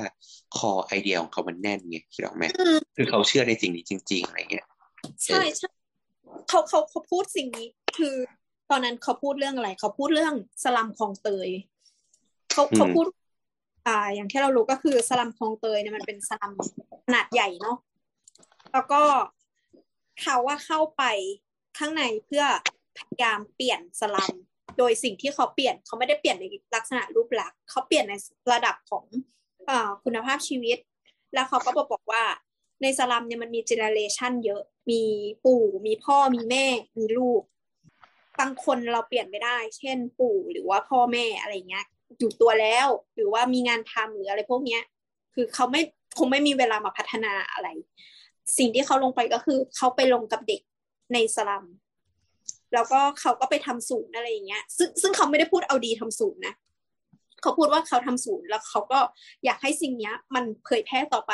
คือเขารู้สึกว่าเขาอยากเปลี่ยนชีวิตคน มากกว่าเปลี่ยนทางฟิสิกอลอย่างแบบทำทางเดิน แต่แต่เขาก็ยังมีนโยบายที่พูดถึงถึงการเปลี่ยนทางเดิน เปลี่ยนอะไรที่มันเป็นแบบเห็นเป็นรูปประธรรมอะไรอย่างเงี้ยนะซึ่งซึ่งเรารู้สึกว่า เออ เขาพูดเหมือนเดิม วันนั้นน่ะ กูไม่สนใจเขายังไง วันนี้กูก็รู้สึกว่าเขาพูดเหมือนเดิมเหมือนเดิม แต่แต่จริงๆแล้วสำหรับเราอะเราว่าคุณชัดชาติเนี่ย ถ้าเกิดใครสนใจคุณชัดชาติ ไปลองดูเพิ่มวันที่เขาไปพูดที่มิวเซียมสยามอะมันจะมีวันน่าจะตอนที่เขาเปิดตัวเมื่อพฤศจิกาปีก่อนหรืออะไรเงี้ย ดีมากๆนะดีแบบดีมากเชิงไหนๆคือเขาก็จะแบบเหมือนมีนักวิชาการหรือคนที่มันช่วย back up ในทีมเขาอะค่อยๆมาเล่าทีละเรื่องแบบเช่น การจัดการนู่นนี่นั่นมองกรุงเทพในมิติต่าง ๆ อะไรเงี้ย แล้วคุณชัชชาติก็มา wrap up สุดท้ายว่า ในระหว่างที่เขาเดินอยู่ในกรุงเทพเนี่ย ตอนที่เขาเปิดตัวเป็นผู้ว่ามาสองปีเนี่ย เขาไปเห็นอะไรมาบ้าง โควิด เขาเห็นอะไรในโควิดบ้างอะไรเงี้ย ซึ่งแต่จริง ๆ มันเขาก็จะพูดในหลาย ๆ เวทีเหมือนกันเด็ๆเลย แต่ในเวทีนั้นเรารู้สึกว่าโอยฟังแล้วมันแบบหัวใจพองโตอะมันมันเจ๋งอะมันมันดูมันดูว้าวอะแต่พอเขาพูดทุกวันเราดูดีเบตเขาหลาย ๆ ช่องอะไรเงี้ยก็จะรู้สึกว่า เออ มันก็ยังเจ๋งอยู่ แต่มันความว้าวมันลดลง เรื่องเส้นเลือดฝอยเรื่องอะไรอย่างเงี้ยอืมอืมอืมอะไรประมาณนี้ เออ นั่นแหละ อะคราวนี้ก่อนที่เราจะยืดยาวไปเป็นรายการการเมืองการเมือง เราเรามาคุยเรื่องนี้นิดนึงดีกว่า เรื่องนโยบายอะมีอะไรน่าสนใจบ้างในนโยบาย ที่ที่ในในที่สำหรับเราที่เป็นรายการสถาปนิกเนี่ยเราสนใจเรื่องอะไร คือหลักๆเนี่ยตอนเนี้ยที่เราเห็น ที่คนพูดพูดถึงคำว่าเรื่องเมืองเนี่ย มันจะมีหลักๆก็คือเรื่องส่วนสาธารณะพื้นที่สีเขียวอ่าอ่าเรื่องเรื่องการคมนาคม เช่นการเดินทางที่มันรถติดหรืออะไรก็ตามพวกนี้ แล้วก็พวกปัญหาพื้นฐานที่เราเจอเช่นน้ำท่วม อืม อันเนี้ยหลาย ๆ หลาย ๆ เบอร์อะพูดเหมือนกันหมดอ่าฮะอืมอะแล้วก็เอางี้ก่อนกันอ่า อ่าอันนี้เอาอย่างเรื่องน้ำท่วมก่อนเนี่ยอะมีผู้สมัครคนไหนที่พูดเรื่องน้ำท่วมอะไรบ้างนานจำได้หรือเปล่าเรื่องน้ำท่วมเนี่ยส่วนใหญ่จะพูดถึงเรื่องปัญหาที่เกิดขึ้นกับกับการที่ทำไมมันเป็นน้ำรอละการระบาย อย่างสมัยของผู้ว่าอัศวินเนี่ยจำข่าวที่ที่เราแซวกันได้ไหมว่าที่ประตูระบายน้ำไม่มีกุญแจแล้วแล้วน้ำท่วมนึกว่าเออนึกว่านึกว่าน้ำท่วมเราก็ร้องไห้แกก็ แกก็ แก้ตัวนะแกก็บอกบอกว่าตอนนั้นน่ะไอโครงการนั้นน่ะมันยังไม่ได้ส่งมอบเอ่อดังนั้นเนี่ยแกไม่มีประตูกุญแจกุญแจประตูน้ำเนี่ยนั้นก็ไม่ใช่ความผิดของแก เพราะว่ามันมันทำอะไรไม่ได้อะไรประมาณเนี้ยก็ก็เหยียบเงาตัวเองอยู่ สุดท้ายแล้วก็นำเสนอทางแก้ของแกก็คือ แกก็บอกว่าแกทำงานมาเยอะแล้วแล้วก็อยากทำต่อก็คือเหมือน ยังมีโครงการที่ค้างคาอยู่อีกมากมายอ่าอย่างเช่น พวกอ่าอะไรนะอุโมงค์ยักษ์อะไรพวกเนี้ย ซึ่งซึ่งเราก็มองว่าเอออุโมงค์ยักษ์เนี่ย คือณวันที่ท่านเซ็นว่าให้มีการสร้างแล้ว แล้วก็มันจะมีการจัดสรรงบทุกปีอยู่แล้ว มันก็ไม่ควรจะหยุดอยู่แล้วล่ะ ต่อให้คนต่อไปที่ไม่ใช่ท่านมาก็จะต้องทำต่ออะไรนะคะ เพราะว่ามันลงทุนไปแล้ว แล้วก็เออหลาย ๆ เบอร์ พูดเหมือนกันก็คือเขาจะจัดสรร การขุดลอกท่อ ก็ทุกคนทุกคนอะคงจะได้รับข้อมูลคล้ายๆกันก็คือ น้ำท่วมกรุงเทพเพราะว่าเอ่อท่อน้ำจากครัวเรือนตันเอ่อคลองมีตะกอนทำให้รับน้ำไม่ได้เยอะ แล้วก็บางคนก็พูดถึงโครงการแก้มลิงอ่าอ่ามีมีคนพูดถึงแก้มลิงด้วยใช่ อืมว่าอยากทำแก้มลิงใต้ดินหรืออะไรพวกเนี้ย พวกพวกอ่างชะลอน้ำที่เป็นห้องรับน้ำในกรุงเทพหลาย ๆ ที่ อืมอืม จริง ๆ ถ้าเราจะไม่ผิดมีคนเสนอเรื่องนี้ด้วยนะ แต่แต่เราจำไม่ได้ว่าเป็นแบบใครอะนะ เออเขาเสนอเรื่องว่าจะต้องแบบให้ถังไอ้ดักไขมันน่ะให้กับชุมชนนะเฮ้ยเราไม่ได้ยินเลยมาจากเขาอะ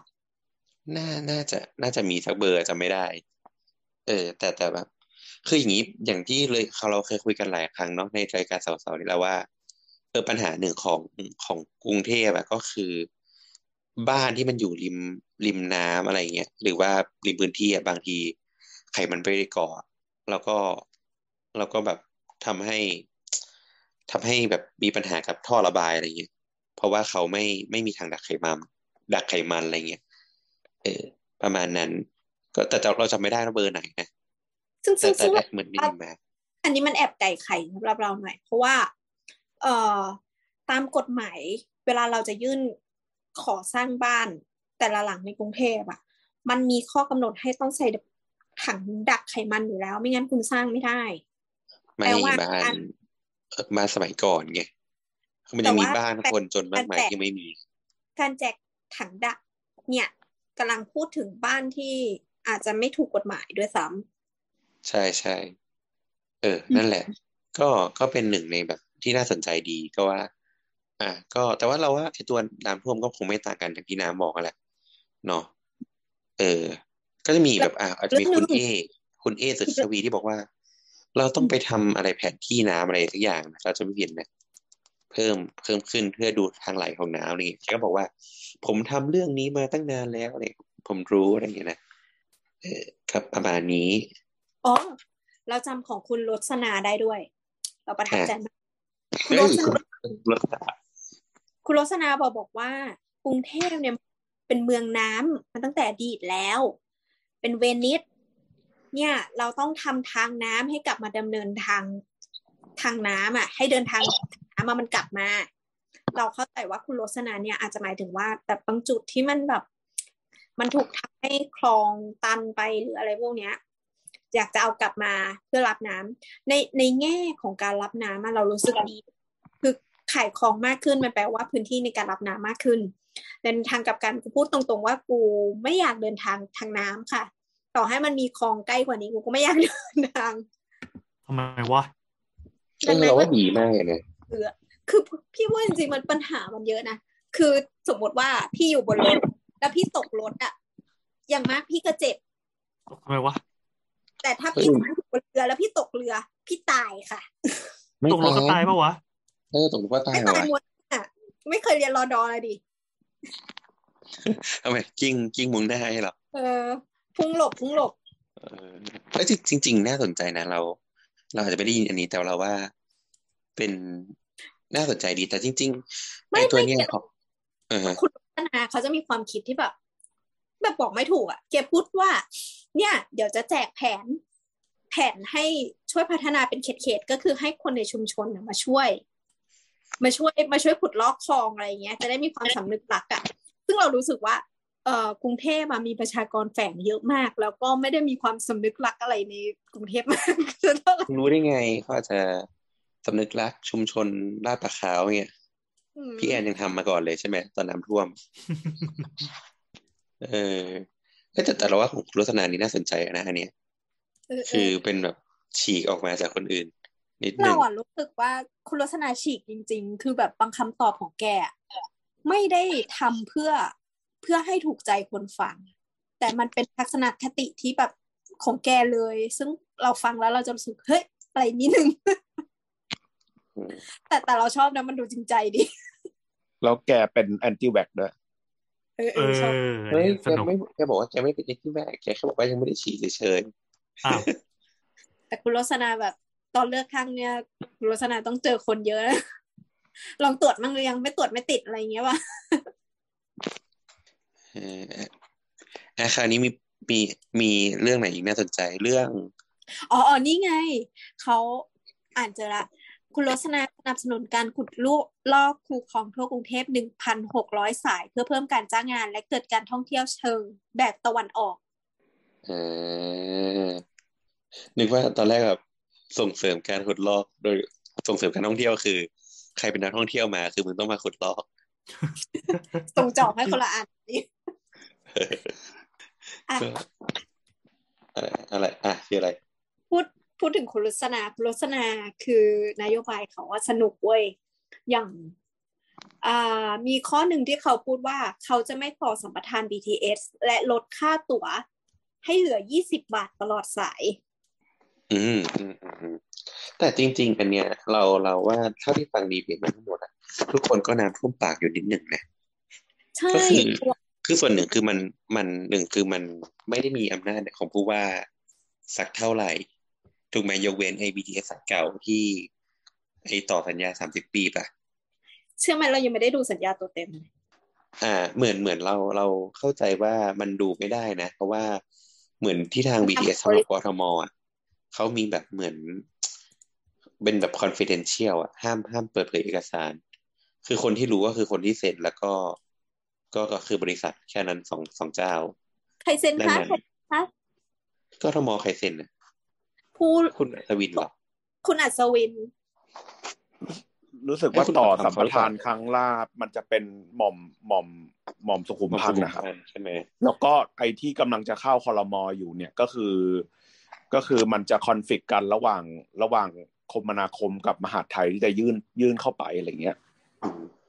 ประมาณก็เลยภูมิใจไทยกับภูมิใจไทยกับใส่เพนี่ราะก็ว่าตีกันใช่ไหมบางสายที่เป็นสายต่อพิเศษอะต่อต่อขึ้นมาเนี่ย เป็นคุณอัศวินเซ็นไม่แน่ใจหรือเปล่า เฮ้ย คุณใส่ความเขาเปล่าคุณโดนฟ้องนะเว้ย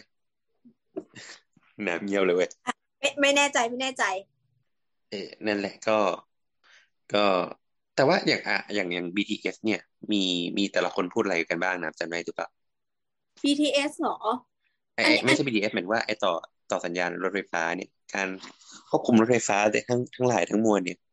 มันมันแต่ละแต่ละคนเขาพูดอะไรกันบ้างอำนาจของของอทมไปแล้วนะรู้สึกว่าอย่างจะอย่างจะจำของคุณไอ้ที่ชาติชาติได้ว่าอะคุณชาติชาติพูดยังไงครับเหมือนคุณชาติชาติบอกว่าขอดูขอดูรายละเอียดทั้งหมด แล้วก็พร้อมที่จะ negotiate กับ BTS อะออืมอืมเหมือนกับว่าเอ่อเหมือนกับว่าเขาเขาพูดว่าเหมือนกรุงเทพธนาคมกับกทมทุกวันเนี้ยมันเหมือนแบบแล้วก็ BTS มันเหมือนกับเป็นพวกเดียวกันอันนี้ไม่มีการ negotiation เลยอะไรเงี้ยอืมอืม ซึ่งความจริงมันมี room to negotiation อยู่อะไรเงี้ย ประมาณอย่างนั้นนะถ้าถ้าเท่าที่จำได้ของคุณชัดชาติอืมเอ่อของใครกันของคุณวิโรธของคุณวิโรธเนี่ยก็คือเหมือนน่าจะต้องเปิดเผยเอกสารเหมือนกันเนาะอืม คุณวิโรธเออบอกว่าอยากให้เปิดเผยเอกสาร ก็ยังยังไม่ไม่ได้มี direction อะไรปะแต่คุณวิโรจน์ก็จะพูดถึงแบบให้มาต่อรองอะไรอย่างงี้ปะอืม ตอนนี้อะรู้แต่สึกเราเราจำชัด เราจำชัดได้ของคุณนี้ คุณสิทธาเราจำจำของทีมคุณแม่หน่อยได้ ค่ะว่าว่าคือคุณสิทธาบอกว่าเขาเขาก็บอกว่าไอ้เรื่อง BTS เนี่ยเขาอาจจะไปคุยกับทางไปคุยกับทาง BTS นั่นแหละแล้วก็มันจะมีเรื่องไอ้ที่ติดหนี้สามหมื่นล้านใช่ไหมอืมเออไอเนี่ยเขาก็จะบอกว่า ก็คุยกันแล้วก็จะจ้างแบบเหมือนเขาเรียกนักวิเคราะห์ทางบัญชีป่ะ FA ป่ะเขาเรียกว่าอะไรไม่รู้อะไม่ไม่รู้ศัพท์ของเขานะที่แบบวิเคราะห์แบบคุ้มทุนอะไรขาดทุนเท่าไหร่อะไรเงี้ยก็คือ ก็คือจะต้องจ้างองค์กรแยกมาประเมิน ขาดทุนแล้วก็สัมปทานยังไงอะไรยังไงเงี้ยก่อนจะต่อต่อก่อนจะต่อสัมปทานทั้งหมด เพื่อที่จะดูว่าตัวเลขกรอบมันจะลดได้เท่าไหร่ คือให้อันที่เซ็นล่าสุดเนี่ยเหมือนจะเซ็นเรื่อง จ้างเดินรถด้วย ที่ล่าสุดอะใช่ไหมแล้วที่มันเป็นหนี้ก้อนอยู่เนี่ย จุกอยู่เนี่ยที่กำลังจะโดนฟ้องกันอยู่เนี่ย ก็ก็เหมือนว่า เป็นหนี้ก้อนใหญ่อะหลักสองหมื่นล้านหรือเท่าไหร่นั่นแหละสามหมื่นแล้ว อืม ก็ฟังแล้วก็สบายใจ เออ ก็อย่างเนี้ย คุณคุณสิทธาก็จะพูดประมาณนี้ก็คือก็คงไปตกลงอะไรเงี้ยเนาะแล้วก็จะมีเรื่องแบบเขาก็เขาก็ยังมองว่าแบบ จะแก้แก้ปัญหารถติดในกรทมก็คือการที่ทำยังไงก็ได้ให้แบบรถไฟฟ้าวิ่งวิ่งได้ให้ครบสายมากที่สุดแปดสิบเก้าสิบเปอร์เซ็นต์อะไรอย่างเงี้ย ซึ่งก็ไม่รู้เมื่อไหร่เหมือนกัน อืม มีคุณอะไรน่าสนใจอีกนะคุณเออะคุณเอ มึงรู้ปะเขาทำอะไร คุณเอเหรอ เอ่อฝนตกน้ำท่วมสาธารณสุข กรุงเทพจมบาดาล คุณเอไม่ได้ ลงเรื่อง BTS นะไอ้คริปโตคริปโตอะไรนั้นเปล่า อ๋อเหรียญ BTS ไงเหรียญแบงค์อันนี้ยังงงๆนี่ฟังแล้วไม่เข้าใจ เหมือนเหมือนเหมือนเป็นกิมมิคเฉยๆป่ะเหมือนอยากอยากอยากเข้าสู่โลกคริปโตอะไม่รู้ เออ ก็จะมีอ๋อคุณเอก็อาจจะแบบพูดถึงเรื่องการแบบลดค่าแรกเข้ามึงถ้าจะไม่ผิดนะ ก็คือลดค่าแรกเข้าแล้วก็ทำทำบัตรเชื่อมกันอะไรอย่างเงี้ยผ่านแบงคอกคอย อ๋อซึ่งซึ่งอันนี้น่าจะเป็นคุณสิทธาด้วยมั้งพูดถึงเรื่องแบงคอกคอยเนี่ยพูดประมาณสามสี่เบอร์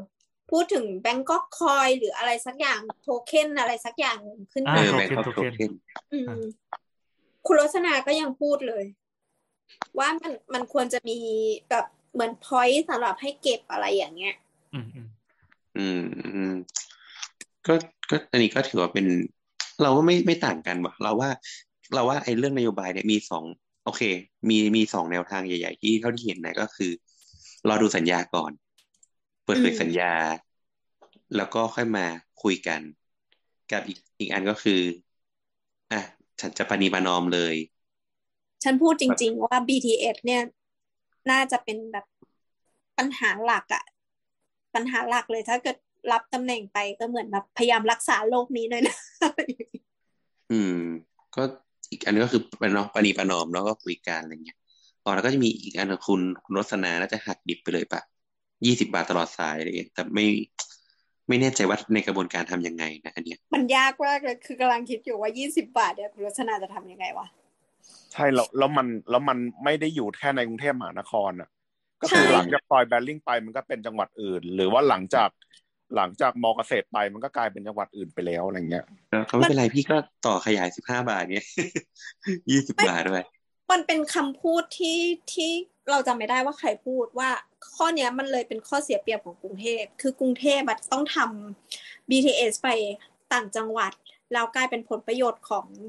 ของนนทบุรีหรือของอะไรต่างพวกนั้นนะที่เขาได้ไปอะไรอย่างเงี้ย ซึ่งเราก็มองว่า แล้วไงวะ เราเราก็ใช้เหมือนกันอะไรอย่างเงี้ย ก็อืมอืมก็ก็เลยรู้สึกว่า อะ อันนี้ก็คงรีเลทกับสิ่งที่เราพูดไปข้างต้นว่าการเลือกผู้ว่ามันไม่ได้มีผลเฉพาะคนกรุงเทพ อืมอืมแล้วก็มีแล้วก็มีคุณอ๋อพิเศษขึ้นมาก็คือเขาก็ถามกันต่อว่าเอาแล้วเรื่องต่อสัญญา BTS เอายังไงอะไรเงี้ยเนาะต่อสัญญาสัมปทานอะไรเงี้ย ก็เราว่าก็อย่างที่บอกว่ามีทีมแบบ ยังไม่ต่อดูสัญญากับทีมต่อเลย ซึ่งทั้งหมดทั้งมวลก็คือ น่าจะเป็นไม่ต่อเกือบหมดไม่ไม่ใช่ไม่ต่อหมายถึงว่า เอ่อเจรจาก่อนเพื่อลดค่าหรือว่าคงคงค่าเดินรถเนาะแล้วก็จะมีแค่คุณอัศวินที่บอกว่าต่อเลย ซึ่งอืมคุณอัศวินใช้ใช้อันเนี้ยมามาเป็นสโลแกนการแบบขายมากเลยอะว่าจะซึ่ง BTS ซึ่งต้องไปต่อเนี่ยหรอ ใช่ กรุงเทพกรุงเทพต้องไปต่อ ก็คือเอ่อถ้าจะพูดเรื่องราคาค่าบัตรของ BTS เนี่ยมันจะเกี่ยวเนื่องมาอีกอย่างก็คือเรื่องของค่าครองชีพ เพราะว่า BTS อืมมันก็จำกัดเป็นแบบเหมือนค่าเดินทางของคนกรุงเทพหลักๆเลยอะดังนั้นเนี่ยพวกพวกเอ่อผู้สมัครที่พูดถึงค่าครองชีพอะแล้วไม่พูดถึง BTS หรืออะไรพวกเนี้ยเราก็เลยรู้สึกว่าอะ คุณอาจจะมีเงื่อนไขในการที่จะทำไม่ได้นะ ถ้าเกิดไม่สามารถที่จะลดราคา BTS ลงได้ อืม อืม ก็ก็คงประมาณนี้เนาะมีอะไรอีกที่น่าสนใจ เรื่องเรื่องที่น่าสนใจอะเรื่องการใช้สื่อครับ อยากรู้ว่า Facebook ของเราเนี่ย เคยโดนยิงจากผู้สมัครผู้ว่าคนไหนบ้าง เดินยิงสปอนเซอร์ เอาเอาเป็นโซเชียลมีเดียเนาะเอาใช่บุ๊กใช่ไม่ได้เล่น เอ่อทมีวิตไหมเตอร์แล้วกันทวิตเตอร์ไม่แหละคือเราว่าทวิตเตอร์มันเป็นอัลกอริทึมแบบคอมมูปะมันเหมือนถ้าเราไปสนใจสิ่งนี้มันก็จะ feed แต่สิ่งนี้มาให้ปะไม่แต่เนี่ยส่วนโดยส่วนตัวที่ที่ที่เล่น Facebook ใช่ไหมเราก็ตั้งตั้ง location ว่าเราเป็นคนกรุงเทพอะ ก็คือนี่พี่เป็นคนปทุม ก็คือที่หลอกลวงคนกรุงเทพว่ะที่หลอกลวงเออไปกันทวิตเตอร์เหรอ ไม่ Facebook Facebook ก็คือโดนยิงจากสองคนก็คือคุณอัศวินกับคุณกับคุณอะไรนะพี่เอ้ครับใช่โดนยิงอยู่สองคนเนี่ย ซึ่งสองคนเนี้ยเราเห็นบ่อย ในในสื่อแปลกๆในสื่อแปลกๆเช่นเอ่อเช่น TikTok เนี่ยเหรอเออจากเช่นไหนแต่แต่เราขอขอขอขออธิบายคุณชัชชาติหน่อยคือเราเห็นคุณชัชชาติบ่อย แต่คุณชัชชาติค่อนข้างเป็นออร์แกนิก เพราะตัวแกมีมีมส่วนตัวอยู่แล้ว ถูกไหมไอ้มีมอะไรคุณชัชชาติแข็งแกร่งที่สุดในโลกอะเรามาต่อที่แข่งเก่งที่สุดในโลกอะซึ่งมีมเนี้ยมันเป็นผลประโยชน์ให้แกมากเว้ยแกจะถูกเล่นมีมนี้หรือแม้แต่คนที่ไม่รู้จักผลงาน หรือว่าไม่ได้คิดว่าแกดีอะไรก็ตาม แต่ก็จะเล่นมีมนี้เหมือนกัน คือการเป็นมุกเนี่ยมันทำให้แกถูกพูดถึง แล้วไอ้มีมของแกนะเป็นมีมที่มันแบบ ไม่ได้เป็นนกาทีฟด้วยอะอืมมันมันเลยมีผลประโยชน์กับแกมาก เราเลยรู้สึกว่าอะโอเค คุณชัชชาติอะมีมีคะแนนบวกในเรื่องโซเชียลมีเดียพอสมควรเป็นพื้นฐานที่ดีมาก ๆ บวกกับเรารู้สึกว่าทีมทีมโซเชียลของแกค่อนข้างดีเว้ยเอ่อเวลา create content ขึ้นมา รู้สึกว่าคุณชัชชาติเนี่ยจะมีทั้ง Twitter Facebook แล้วก็ TikTok ด้วย น่าจะมี IG ด้วยแหละอันนี้ก็เป็นแพลตฟอร์มปกติที่เราเจอบ่อย ซึ่ง เราเห็นคอนเทนต์ของแกแล้วก็อย่างน้อยที่ไม่ขายนโยบายก็ยังเป็นคอนเทนต์ที่เราทำให้เรารู้สึกว่า เออมันเป็นไวรัลได้ เออกลับมาที่ที่สองคนที่พี่ติงลี่พูดก็คืออคุณอัศวินกับพี่เอพี่เอเนี่ย ตอนแรกเรารู้สึกว่าแกทุ่มเงินเกี่ยวกับการโฆษณาตัวเองเยอะมาก ถ้าเกิดช่วงประมาณเดือนมีนา เมษาใครขึ้นรถไฟฟ้าจะเห็นหน้าพี่เอ บ่อยกว่าพ่อ คืพ่ออไหนพ่อจริง ๆของกูโอเคก็คือพี่เอซื้อแอดของ BTS ซึ่งซึ่งแอดของ BTS จะเห็นตรงไหนมั่ง เป็นเห็นตรงประตูที่ยืนรอ ประตูกั้นที่ยืนรอเอ่อในขบวนจะมีทีวีเล็กๆแล้วเห็นพี่แกอีก ซึ่งซึ่งตอนนั้นเรารู้สึกว่า โหกูเห็นพี่เอบ่อยมากเลย แล้วก็รู้สึกว่าเฮ้ยพี่เอ รอบตัวกูเลยอะกูยังไม่เห็นนักผู้สมัครคนอื่นเลยอะพอมึงแกได้พี่เอเปิดบ่อยมากจนมึงหลงรักพี่เออย่าพูดเลยกูขนลุกอย่างไรไงต่อเอ่อพี่เออะลงลงทุนกับการโฆษณาเบื้องต้นเนี่ย เยอะมาก แต่ตอนนี้แกแผ่วแล้วนะ เรารู้สึกว่าเห็นแกน้อยลงหรือว่า หรือว่าแบบงบแกแกถอยลงอ่าแบบตอนตอนนั้นน่ะ ยังไม่เข้าล็อกของกฎหมายการเลือกตั้ง ดังนั้นอ๋อเชิญศาสตร์งบได้เลย แต่ตอนนั้นแกยังไม่มีเบอร์เลยนะ ตอนที่แกแบบสุชาติชวีนะแค่เปิดตัวไง แค่เปิดตัวก็คือประกาศเออว่าฉันจะลงแต่ว่าตอนนั้นน่ะกกตยังไม่ได้อ้อโอเค ต่อไปนี้คือจะเริ่มนับแล้วนะ ก็เลยสาดงบเข้าไปก่อนอย่างใช่ไหมใช่งบส่วนตัวอะอะอย่างอย่างพี่แอนอะเขาอะอะอะน้ำก่อนน้ำก่อนไม่ซึ่งซึ่งไม่รู้ว่าทุกคนเป็นเพราะว่า echo chamber ของเราหรือเปล่า เราจะพบว่าตอนนั้นแกศาสตร์รุนแรงมาก แต่ว่าเอ่อ reaction หรือว่า feedback ที่กลับมาของแกไม่เชิงบวกนะไม่ค่อยบวกด้วยซ้ไม่เพราะอันแกนี้ไปอัโดนนนี้เรื่ชัอดงไอเจนสไตล์ปะชัดเจนว่าเป็นอืม echo chamber นะำเฮ้ย ของพี่บวกเหรอ ไม่รู้ไม่เห็นไม่ไม่ไม่เคยขึ้นรถไฟฟ้าเลยในช่วงนี้อะแล้วแล้วไม่แล้วอเห็ย่านงหน้าคนแกวัยวัยคนวัยพี่แอนน่ะไฮป์กันคนไทยบ้าง โอ้ไม่เห็นจะมีเลยอะคนประทุมกันหมดแล้วเหรอเราก็ไม่ได้เป็นตัวแทนของคนปทุมไงไม่คือคือของเราอะในไทม์ไลน์ของเราอะที่พูดถึงพี่เอในช่วงนั้นอะมันผูกติดมากับความประชาธิปัตย์พรรคประชาธิปัตย์แกสังกัด ซึ่งไอ้ตั้งถ้าตั้งแต่แกทำแกเปิดตัวแล้วก็เปิดไอ้ artwork ประชาธิปัตย์ที่มันวิ่งแล้วปอปลาย้อยๆอ้วนๆใช่ไหมอืมอ่าซึ่งมัน ประชาธิปัตย์ก็มีข้อหาหลายอย่างที่ไม่ได้ดีนักในในกระแสโซเชียลเออซึ่งซึ่งเรารู้สึกว่า อะแทนที่พอจะบอกว่าคุณสุชัชวีร์เป็นตัวแทนมาจากประชาธิปัตย์แล้วทุกคนจะแบบแบบติ่งประชาธิปัตย์จะเฮอะทุกคนก็ลุมสกรัมแกด้วยข้อหาที่แกเป็นเอ่อตัวแทนจากประชาธิปัตย์ไม่ไม่ได้ใช่จากการที่คุณเป็นคุณสุชาติชวีอะไรอย่างเงี้ยแล้วแล้ว สอสอครั้งล่าสุดนี่ปชปปชปก็แทบสูญพันธุ์จากกรุงเทพเลยใช่ไหมเขาเรียกว่าไม่ได้รับการเลือกตั้งคุณว่าสุดพันธุ์ไม่ได้นะคุณติงลี่อืมไม่แต่เขาแต่เขาฝังรากลึกในภาคใต้นี่ก็ไม่นะเฮ้ย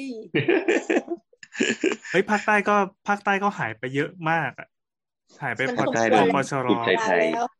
เอ้ยตอนที่เลือกตั้งซ่อมที่ชุมพรนี่เป็นไงนะชนะชนะชนะชนะนะอืมชนะนั่นแสดงว่ายังมีตัวจริงอยู่ เออนั่นแหละ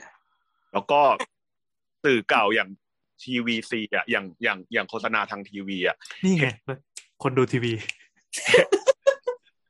เห็นอยู่หนึ่งคนคือคือคุณอัศวินขวัญเมือง ซึ่งไม่ได้มีแค่เวอร์ชั่นเดียวด้วยเวอร์ชั่นแรกที่เห็นก็รู้สึกว่าตกใจอยู่ก็คือเป็นเวอร์ชั่นแบบ โฆษณาหาเสียงทั่วไปแบบ คุณอัศวินขวัญเมืองถึงถึงถึงถึงถึงอะไรเงี้ย แต่ว่าแบบเมื่อวานเนี่ยเพิ่งเห็นตัวล่าสุดของ เมื่อวานนี้เพิ่งเห็นตัวล่าสุดของคุณอัศวินน่ะ คือออกแนวแบบวัยรุ่นจ๋าเลยพยายามวัยรุ่นจ๋าเลยอะไรเงี้ยเฮ้ยเราอยากพูดเรื่องนี้แม่เพราะว่าเรารู้สึกว่าคุณคุณอัศวินนะเขามีฐานเสียงกับเฉพาะกลุ่มแฟนของเขาแล้วสิ่งที่เขาต้องการหา คือเขาต้องการหาสิ่งที่อยู่นอกกรอบของเขา คือกลุ่มใหญ่ที่ไม่ได้ดู mainstream อย่างช่องโทรทัศน์เหมือนพี่ติงดี้ เขาก็ไปลงกับพวกโซเชียลอย่างอื่น เช่นทวิตเตอร์คือตั้งแต่ตั้งแต่ประกาศเบอร์อะเขาสมัครทวิตเตอร์ถูกไหมเขาสมัครทวิตเตอร์แล้วเขาก็มาสวัสดีชาวทวิตเตียน แล้วก็โดนลุมยำตีนไปนิดนึงโดนรับน้องโดนรับน้องรับแล้วเขาก็น้องไม่ค่อยไม่ค่อย active อะไร เท่าไหร่นัก เป็นพ่อกูที่ถือแอคเปล่าๆไว้ แล้วก็โดนกูบล็อก แต่ว่า เราเราเห็นว่า คือเราตกค่อนข้างตกใจนะ ตอนที่ทราบว่าเขามีแอคติ๊กต็อกด้วย ซึ่งคอนเทนต์ติ๊กต็อกของเขาอะ่ะ มันเป็นคอนเทนต์ที่ที่น่ารักเลยอะ่ะ ที่แบบเหมือนเป็นกระแสเต้นๆอย่างพี่ติงลี่แล้วเขาก็ไปเต้น ต้องถามคนเล่นติ๊กต็อกเออ ซึ่งเราตกใจเว้ยถ้าเกิดถ้าเกิดจำถ้าเกิดจำไม่ผิดอะแอคนั้นไม่ใช่แอคของเขาด้วย เหมือนกับว่าเป็นแอคนักข่าวแล้วเขาไปเต้นอะไรประมาณนี้สักอย่าง หรือว่าของทีมงานอะไรอย่างเงี้ย อืมเขาจับเขาได้คือแล้วเราไอ้ในคลิปที่เราเราไม่รู้ว่ามันเรียกว่าอะไรที่เขาเดินเหมือนปูกันอะเออเขาเขาเรียกอะไรก็ไม่รู้ว่ามันเป็นเทรนด์มีคนทำกันกับเพื่อนอะไรเงี้ย ซึ่งมีคนทำอันเนี้ย ก็คือคุณชัดชาติทำด้วยฮะจริงเหรอ คุณชัดชาติก็ทำแต่ว่าผลตอบรับไม่เหมือนกันฟีดแบ็ไม่เหมือนกัน อย่างที่เราบอกว่า คุณชัดชาติอะมีมีฐาน ที่ที่เป็นมีมที่ดีอยู่แล้วอะพอมาปุ๊บอะเขามักจะออกคอนเทนต์อะไรที่มันเกี่ยวเกี่ยวข้องกับกับมีมเก่าของเขา แล้วมันมีคนที่พร้อมจะเล่นมีมเขาต่อทุกครั้งที่เขาออกคลิปหรือว่าออกออกอะไรที่มันเป็นมุกออก เขาอยู่ในวงโพสิทีฟตลอดเลย จนกระทั่งมันมีอยู่ เหมือนเขาไปออกรายการหนึ่งมาคือคืออันเนี้ยเราก็ไม่ได้ติ่งชัดชาตินะ ก็คือ เหมือนเป็นคำถามคำถามที่ทุกคนโดน แต่ว่าคุณชัดชาติตอบมาแล้วโดนโดนตำหนิก็คือถามเรื่องเอ่อถ้าสมมติว่ามีการชุมนุมในกรุงเทพ คุณชาติชาติมี ซึ่งเรารู้สึกเราไม่ได้ดูตัวเต็มนะ อันนี้ดูอันที่เขาสรุปมา ก็คือคุณชาติชาติตอบว่า เดี๋ยวจะต้องจัดพื้นที่ให้สำหรับการชุมนุมอ่าฮะอืม ซึ่งอืมทุกคนก็มองกันว่า เอ้ย มันก็ไม่ไม่ใช่สิ มันก็ไม่ใช่ การชุมนุมที่มันเป็นออร์แกนิกสิอืม แต่แต่ว่าอย่างอย่างประเด็นอันเนี้ยอันนี้ก็ตอบแบบเรื่องพื้นที่สาธารณะนิดหนึ่งเนาะอืมก็จริงๆเพื่อความแฟร์เนี่ยเอาว่าคุณชัดชาติไม่ได้ตอบแย่คืออืมคือ คือมันเหมือนจริง ๆ มันมีหลาย เคยเคยเคยฟังอะมันก็จะมีหลายสกูเนาะเกี่ยวกับเรื่องอำนาจในในเมืองอะไรเงี้ยเออก็คือเข้าใจว่าคุณชัดชาติเนี่ยเขาเขามองว่ามันจะมีที่ให้กับ คนน่ะไปไปประท้วงได้อะไรเงี้ยแต่ว่าในในแง่หนึ่งคือ ถ้าคุณจะไปทุบประท้วงที่อื่นก็อะแล้วแต่คุณอะไรเงี้ยแต่ถ้าเกิดว่า คุณมีปัญหาอะไรคุณก็มาประท้วงที่นี่ก็ได้เลยคิดออกไหมเออแบบอาจจะมีแบบรถห้องน้ำมีสุขาอะไรให้เรียบร้อยอะไรเงี้ยให้คนมาแบบประท้วงได้อะไรเงี้ยซึ่งก็เป็นอาจจะไม่แฟร์มากถ้าจะบอกว่าคุณชาติชาติมีปัญหาในการตอบข้อนี้อะไรเงี้ยเนาะใช่คใช่ราวนี้ ในแล้วในวันขณะกันกันอ่าอ่านะพูดก่อนในวันนั้นนะคนที่ตอบคำถามได้ตรงใจแล้วก็มีคนชื่นชมก็คือคุณวิโรธซึ่งเราบอกว่าคุณวิโรธเป็นคนที่เวลาที่เขาพูดแล้วเขาจะชักจูงให้เรารู้สึกคึกเขิมตลอดเวลาเรารู้สึกว่าเออวันนั้นคุณวิโรจน์อะพูดถูกใจกลุ่ม กลุ่มโซเชียลมีเดียที่ชอบการประท้วงเอ้ยมันมีคนชอบการแคบประจัท้งวงวะกันดีเออซึ่งซึ่ง ไอ้เหี้ยคุณโซเชียลมีเดียไม่พอนะ ต้องแบบชอบการประท้วงอ่าอ่าต่อต่อต่อไอ้เหี้ยน่าสนใจอืมดีแต่แต่อันเนี้ยเรา disclaimer ก่อนว่าเราไม่ได้ดูตัวเต็มทั้งหมด แต่เราก็เข้าใจเหมือนโบสว่าคุณชัดชาติไม่ได้พูดว่าการต้องต้องแบ่งพื้นที่อะไรยังไง คือเราเข้าใจว่าสิ่งที่เขาพูดเนี่ย เขาไม่ได้มองในมุมของผู้ประท้วง เขามองในแง่ของเอ่อคนกรุงเทพและการประท้วง เขาเลยมองว่าถ้าอย่างนั้นเราต้องเวทความเป็นเจ้าของพื้นที่ของทุกคนให้เท่ากัน ทั้งคนที่ประท้วงและคนไม่ได้ประท้วง คุณอยากประท้วงคุณก็ประท้วงได้ แต่ว่าอยู่ในพื้นที่นี้ และคนที่ไม่ได้อยากประท้วงก็สามารถมีชีวิตอยู่ได้ อันนี้เราเราเข้าใจในเมนไอเดียของคนที่ที่มองว่าการจัดการประท้วงอะควรมีที่ทาง แต่ทีเนี้ยถ้ามองในการเป็นผู้ประท้วง การประท้วงอะมันไม่ใช่การนัดกันมาเจอกัน มันคือการที่บอกว่า เราต้องการเกิดการเปลี่ยนแปลง และเราต้องการตามหาจุดที่มันทำให้เกิดการเปลี่ยนแปลงนั้น ดังนั้นเอ่อทำเลที่เกิดการประท้วงอะมันไม่ใช่จุดที่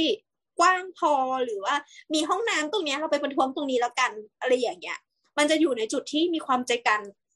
ใจความสำคัญในการประท้วงนั้น เช่นเอ่อแยกราชประสงค์ หน้าทำเนียบหรืออะไรพวกเนี้ยที่มันมีความหมายกับการประท้วง ดังนั้นเราไม่สามารถ จัดจัดได้จริง ๆ กับว่าการประท้วงมันต้องอยู่ตรงไหน อืม อันเนี้ยเราก็เลยรู้สึกว่าอะมองคนละมุมแต่ to be fair คุณชาติชาติไม่ได้ตอบแย่อันนี้คือสิ่งที่เราเห็นนะแต่มันก็เป็นเป็นเรื่องของรสนิยมอีกแหละอืมก็อย่างที่ว่าอย่างที่ว่าอันนี้มันมันแล้วแต่ใครมองถูกมองผิด มันมันมันได้หลายมุมอะ อะถ้าเกิดว่าคนที่ที่ฟังแล้วฟังสไตล์วิโรจน์แล้วชอบก็แสดงว่าชอบแนวนี้ ชอบชอบชอบเป็นผู้คนที่ชอบไปออกประท้วงซึ่งซึ่งแน่นอนมันก็ต้องถูกใจน้ำอยู่แล้วว่าดีกว่าอ่าเออแต่แต่จริง ๆ ก็น่าสนใจ แต่แต่เรื่องเรื่องนโยบายพื้นที่สาธารณะอันนี้ เราเติมให้แล้วว่า มันน่าสนใจในหลายแง่ โอเค ไอไอที่น้ำพูดมันเรื่องเป็นเรื่องของสิทธิ์ในเมืองเนาะว่าเราจะทำอะไรได้บ้างอะเราเราว่าจริง ๆ ก็เราว่าเรื่องเนี้ยไม่ค่อยมีคนพูดถึงมากนัก เราว่าคนที่พูดถึงเยอะก็คือ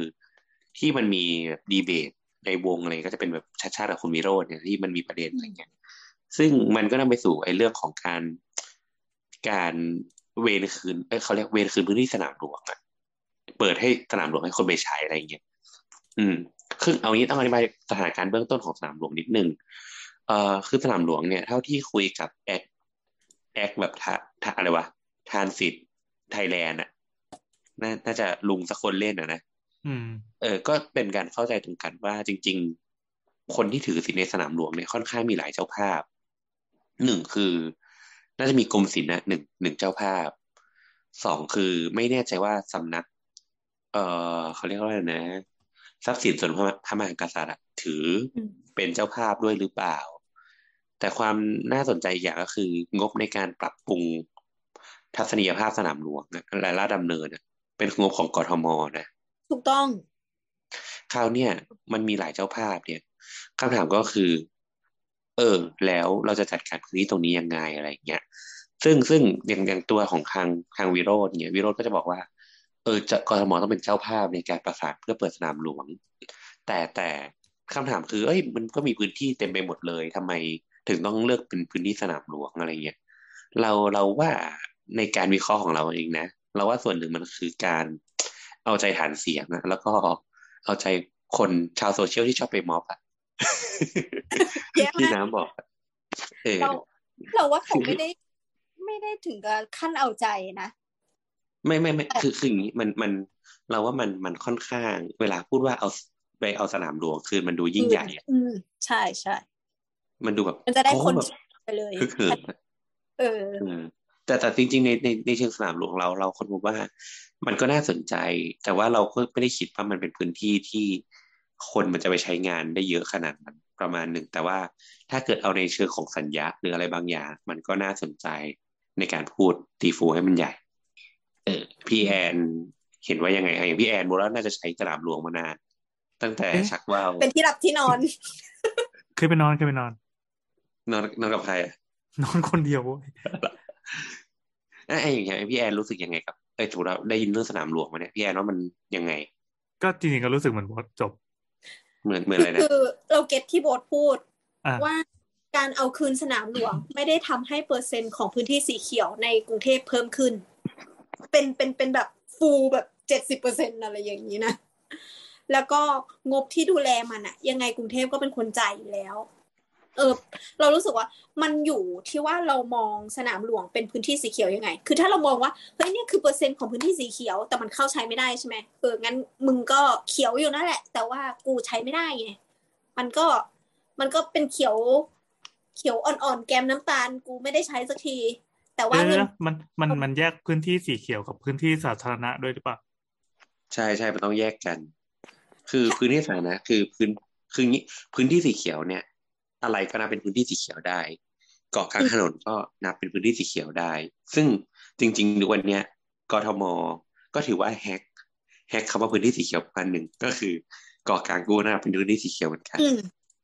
เพื่อทำให้ค่าเฉลี่ยของพื้นที่สีเขียวมันเยอะขึ้นอืมซึ่งซึ่งมันสุดท้ายแล้วเราก็ยังใช้ใช้ประโยชน์ความเป็นพื้นที่สีเขียวได้ ดังนั้นการที่กรุงเทพแฮกคำเนี้ยขึ้นมา มันทำให้วันพรุ่งเนี้ย คำว่าพื้นที่สีเขียวไม่อะไรกับเราเลย สมมติว่าเปอร์เซ็นต์เพิ่ม อะพื้นที่สีเขียวเพิ่มขึ้นกูใช้ไม่ได้แน่นอน อีที่เพิ่มขึ้นมาเนี่ย ตัดทิ้งอะไรอย่างเงี้ย ไม่ได้มีผลอะไร ทีนี้พอคำว่าเป็นพื้นที่สาธารณะ มันก็เป็นส่วนก้ากึ่งอีก สาธารณะเอ่อฟุตบาทก็สาธารณะ แต่เราเราจะไปนั่งฟุตบาทไหมเออ ก็ไม่ได้ไงอืม ก็เออนั่นแหละเราว่าก็น่าสนใจแต่แต่จริงๆเราว่าประเด็นของพื้นที่สาธารณะเนี่ย เราว่ามีการพูดคุยกันไม่ได้เยอะมากนะเหมือนเป็นประเด็นผ่านๆเนาะเราว่ามันไม่ค่อยหวือหวาพื้นที่สาธารณะถูกถูกพูดถึงในแง่ของฟุตบาทอ่าเรารู้สึกว่าทุกคนพูดในภาพของคำว่าฟุตบาทเอ่ออย่างเช่นการทวงคืนฟุตบาท ก็จะเป็นเรื่องของเอ่อการค้าขายเล่ ซึ่งครับซึ่งเล่แผงลอยบางคนเออ บางคนก็พูดว่าเราจำไม่ได้ว่าอันไหนนะ เดี๋ยวต้องอันนี้ต้องไปรีเช็คอีกทีหนึ่ง มีผู้สมัครบางคนที่พูดถึงว่าอยากให้มีหับเลขแผงลอยกลับมา อ่าอันนี้คุณเออันนี้คุณเอ อืมอืมซึ่งซึ่งซึ่งเรามองเราเราฟังคร่าวๆตอนนั้นแล้วเราก็รู้สึกว่า เอออันเนี้ยเรามองปัญหาของหาบเล่เบาไปเราหาบเล่ หนึ่งคันหาบเล่สองคันหาบเล่สามคันห้าคันก็ยังเป็นหาบเล่แต่วันหนึ่งที่มันเป็นสิบเป็นร้อยเมื่อไหร่มันไม่ใช่หาบเล่มันเป็นตลาด แล้วการออกแบบตลาดมันมีส่วนที่ที่จะต้องคิดมากกว่ามากกว่าการที่จะแบบให้รถเข็นมาจออะมันจะมีการทิ้งขยะ มันจะมีการใช้น้ำเสีย มันจะมีมลภาวะจากควันจากกลิ่นจากเสียง มีคนจอดรถ มันมันจะใหญ่มาก ดังนั้นการพูดว่าให้หับเรียกเข้ามามันค่อนข้าง มันค่อนข้างดูเบาปัญหานี้เกินไปอ่าแล้วแล้วแล้วแล้วจริง ๆ แล้วคนหมายถึงว่าผู้สมัครคนไหนที่มี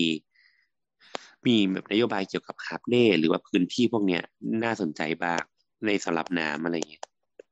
อืม ส่วนใหญ่อะ เออจะมีคุณชัดชาติกับคุณวิโรธเฮ้ย เราติดอยู่ใน Echo Chamber หรือเปล่า คนอื่นเออเราอาจติจะดมีแบบเจ๋งๆก็ได้นะ แน่นอนจะเหลือเหรอเออสภาพกูพูดมาขนาดนี้กูดูติดมากเลยก็คือส่วนใหญ่เขาก็พูดเรื่องอ่าปรับปรับคุณภาพของทางเดิน ทั่วกรุงเทพอ่าอืมขึ้นมาให้ให้มันมีมาตรฐานหรือว่าอย่างน้อยก็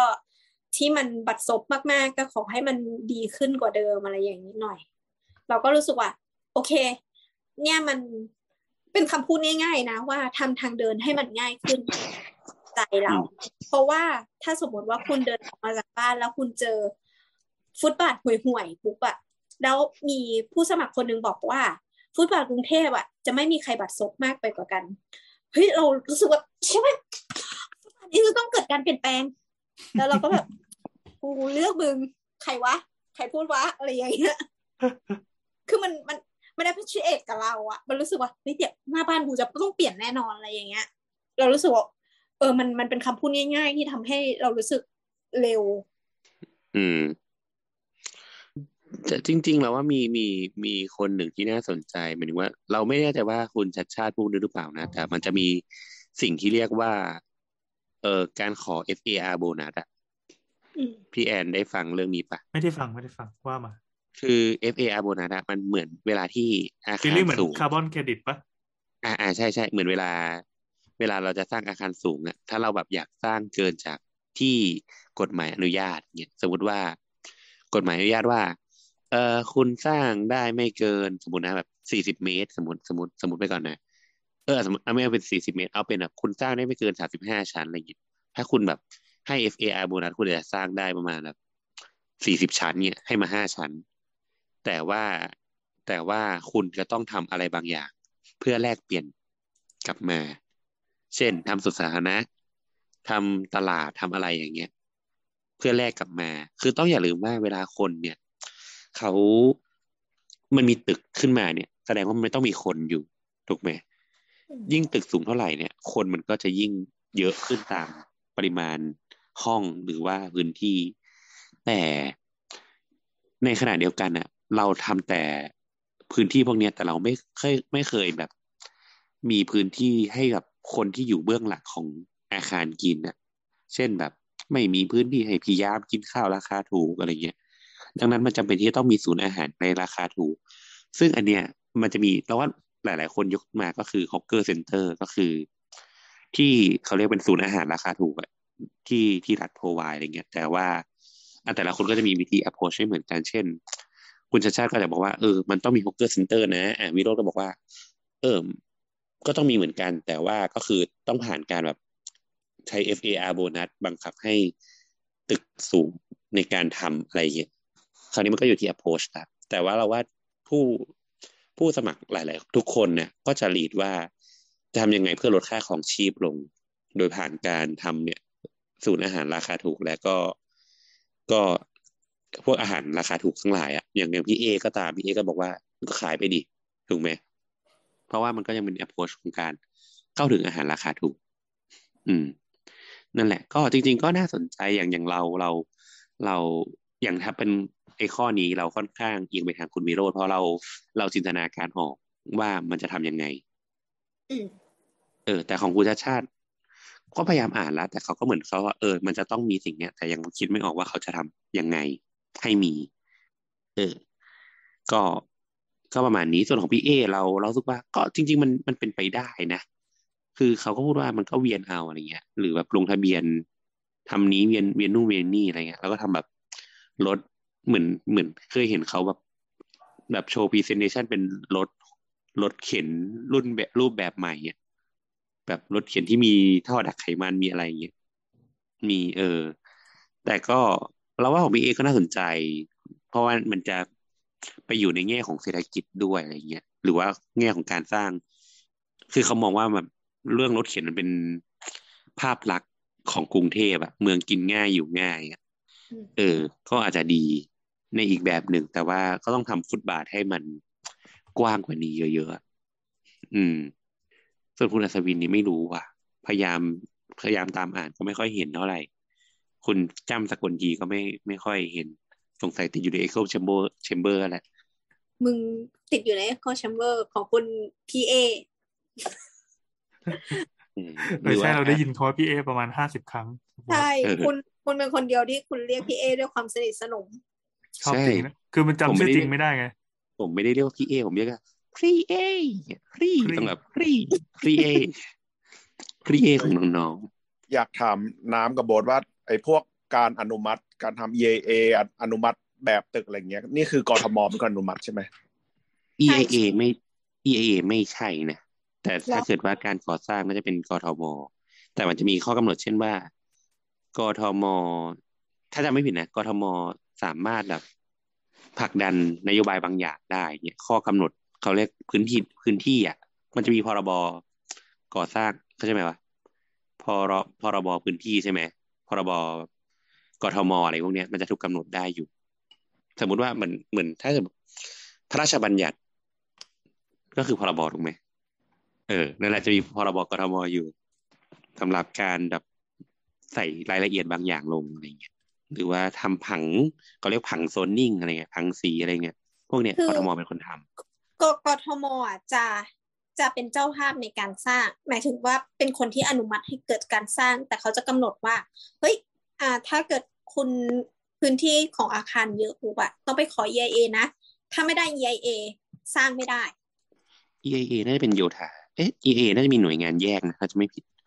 กรมสิ่งแวดล้อมหรืออะไรสักอย่างเออใช่ใช่นั่นแหละ ซึ่งมันมันน่าจะทำได้ครับ มันมันมาแก้พระราชบัญญัติท้องถิ่นได้ อืมเพราะเห็นเหมือนตึก ที่อยู่ข้างๆกรุงศรีตรงเพลินจิตใช่ไหมที่เขาทำแบบอืมตึกสูงเลยแล้วก็ข้างหน้าเป็นสวนอะไรเงี้ยอืม ใช่ใช่ใช่มันมีอยู่ เอ่อ EIA เนี่ยน่าจะเป็นกรมทรัพยากรธรรมชาติและสิ่งแวดล้อมนะ อืม นั่นแหละ ก็จริงๆจริงๆน่าสนใจคือมันเราว่ามันก็ จริงๆ FAR โบนัสเนี่ยมันมีคนทำมาประมาณหนึ่งแล้วนะ แต่เหมือนอาจจะแบบไม่ได้บังคับใช้ได้แบบ หรือว่าแบบภูของการทำมันอาจจะไม่ค่อย ค่อยกว้างอะไรเงี้ยเรา เราไม่แน่ใจว่าการทำแบบในเชิง เช่นทำให้พื้นที่มันคนมันมิกซ์กันอยู่เยอะๆมันจะทำให้มูลค่าพื้นที่มันลดลงหรือเปล่าเนี่ยคิดออกไหมคือถ้าเราทำสวนสวยๆมัน มันก็สร้างมูลค่าให้พื้นที่อะแต่ถ้าเราแบบทำตลาดอะไรเงี้ยคิดออกไหมมันอาจจะ อาจจะมูลค่าพื้นที่มันดรอปลงอะไรเงี้ยแต่ว่าก็ รอดูนั่นแหละ ประมาณนี้ มันมาขมวดจุดกัน แล้วเราก็เลยแบบ มาดูว่าไอ้ตัวนโยบายของผู้สมัครแต่ละคนอะเอ่อถ้ามองมองปลีกย่อย เราจะเห็นความคล้ายของปัญหาที่เขาพูด แต่ว่าส่วนเนี้ย เรารู้สึกว่าณวันที่เขาได้รับเลือกอะลำดับของการการแก้ไขของเขาอะมันจะออกมาจากเจตนาที่เขาเอ่อสิ่งแรกอะเมนไอเดียแรกที่เขาอยากจะทำ ว่าเขาอยากจะทำอะไรเออถ้าเราอยู่ใน Echo Chamber เราคิดว่าสิ่งแรกที่คุณวิโรธทำถ้าสมมติว่าได้ปุ๊บก็คือเปิดสัญญาทุกอย่างอะไรอย่างเงี้ยอ่าอ่าเหมือนเหมือนเหมือนเราสมาสรุปคอนเซปต์ภาพรวมของแต่ละคนใช่ไหมว่าแกดึงอะไรเด่น อย่างวิโรจน์เนี่ย กูมาเพื่อจะแหกอืมกูมาเพื่อจะฟาดฟันโค่นล้ม ใช้คนล้มอำนาจเก่าทำลายระบบอุปถัมภ์อืมคือที่น่าสนใจที่น่าสนใจของวิโรจน์ก็คือ คือเราพยายามจะแยกวิโรจน์ออกจากชัดชาติว่าสองคนเนี่ยต่างกันยังไง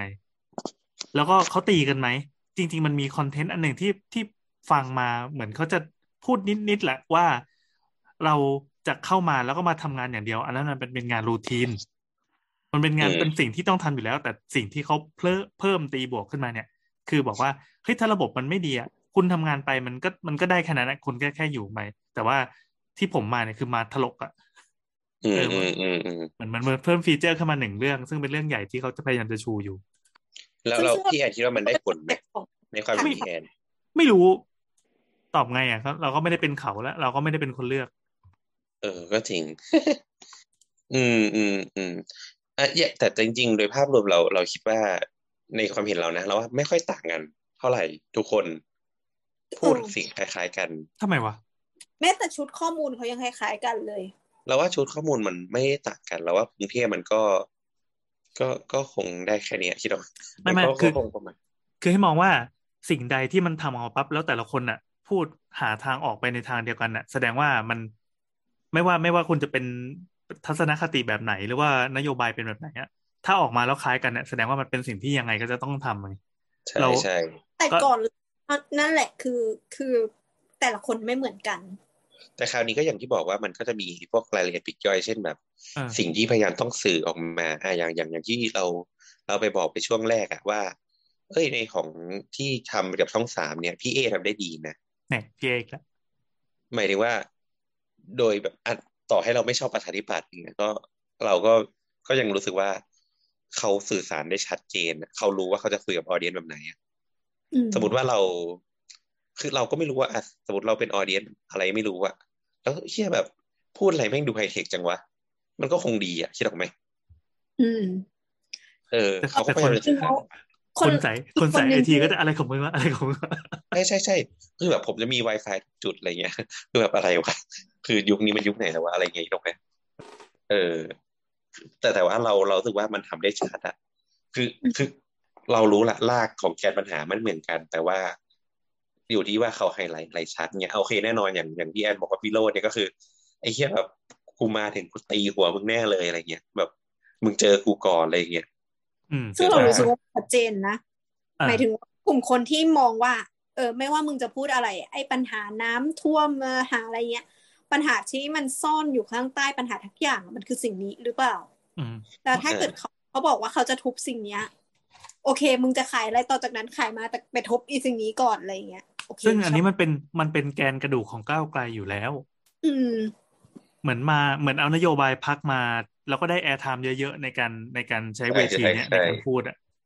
ใครที่ไม่เคยรู้จักก้าวไกล หรือว่าใครที่ปิดหูฟังก้าวไกล แต่ตอนนี้มันมีสื่อที่กระแทกกระแทกมาเรื่อยอืมๆประมาณนั้น ใช่ ส่วน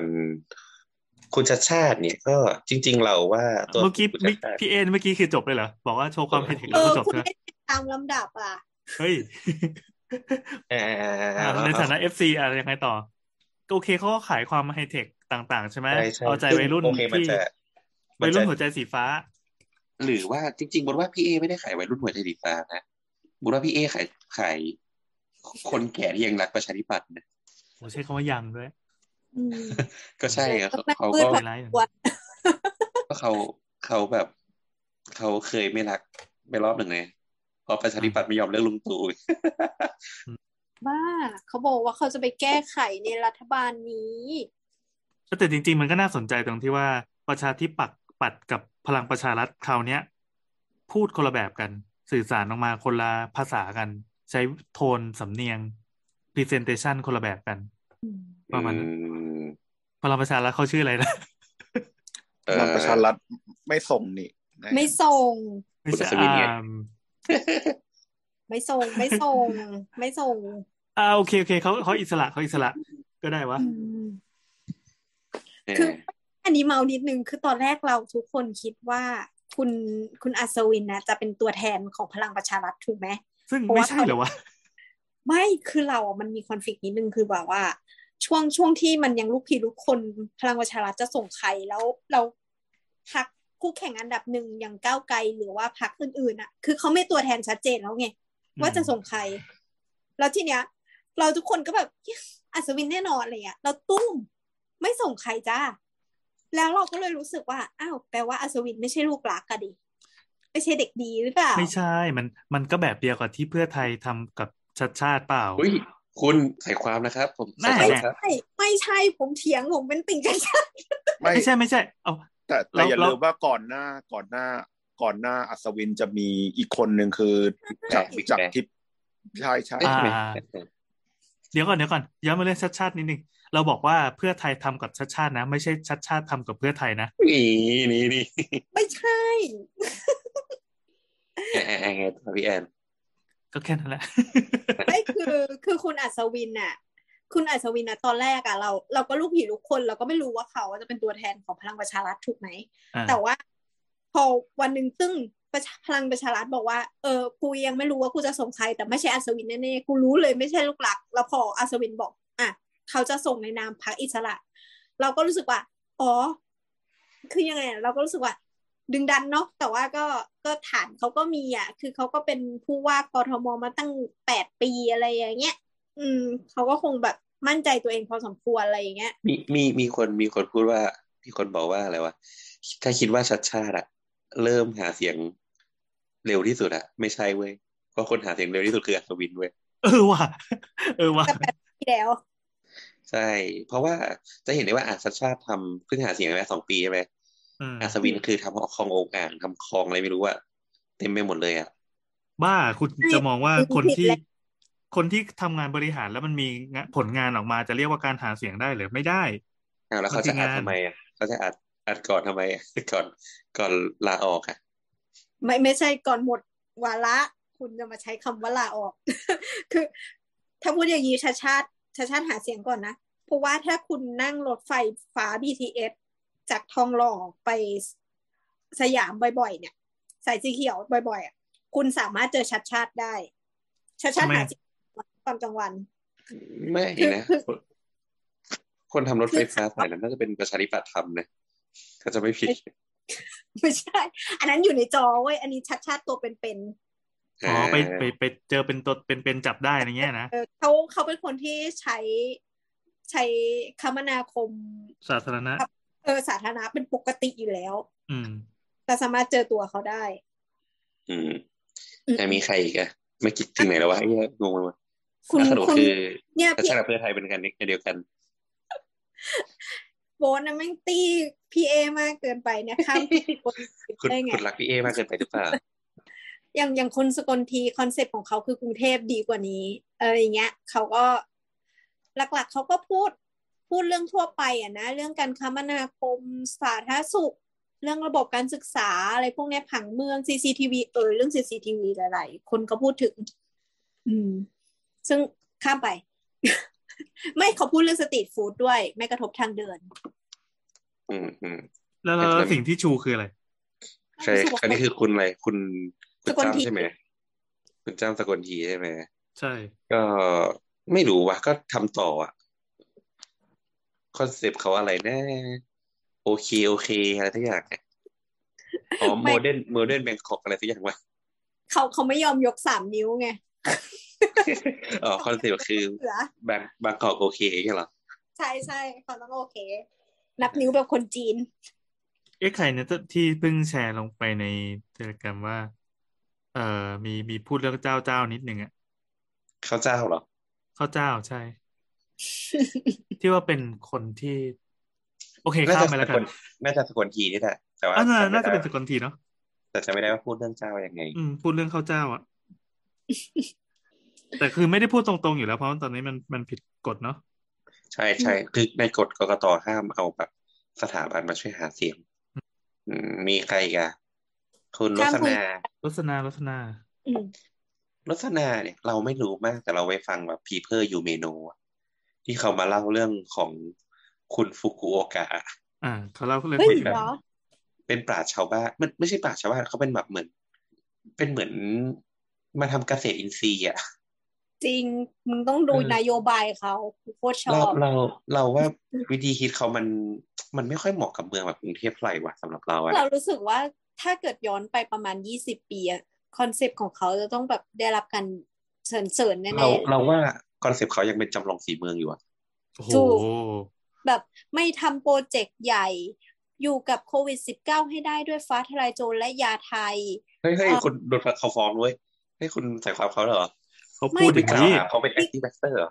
ไม่เขาใช่คือโกมึงงไม่มามาพูดเอาเอาขึ้น public เลยเนี่ย เนี่ย concept เขาคือหากหยุดโกงกรุงเทพต้องมีการเปลี่ยนแปลงกูงงมากเลยมาอย่างเงี้ยวะเออคุณรสนานี่จริงจริงๆคุณรสนาเนี่ยได้ได้รับฐานเสียงจากหลักๆ เนี่ยคือจากกลุ่มพันธมิตรเดิมนะอ๋อโอเค อืม ก็คือมีพวกแบบส่วนส่วนส่วนขีกิมทองกุลเนี่ย เชียร์รสนานะอ่าอ่าอ่า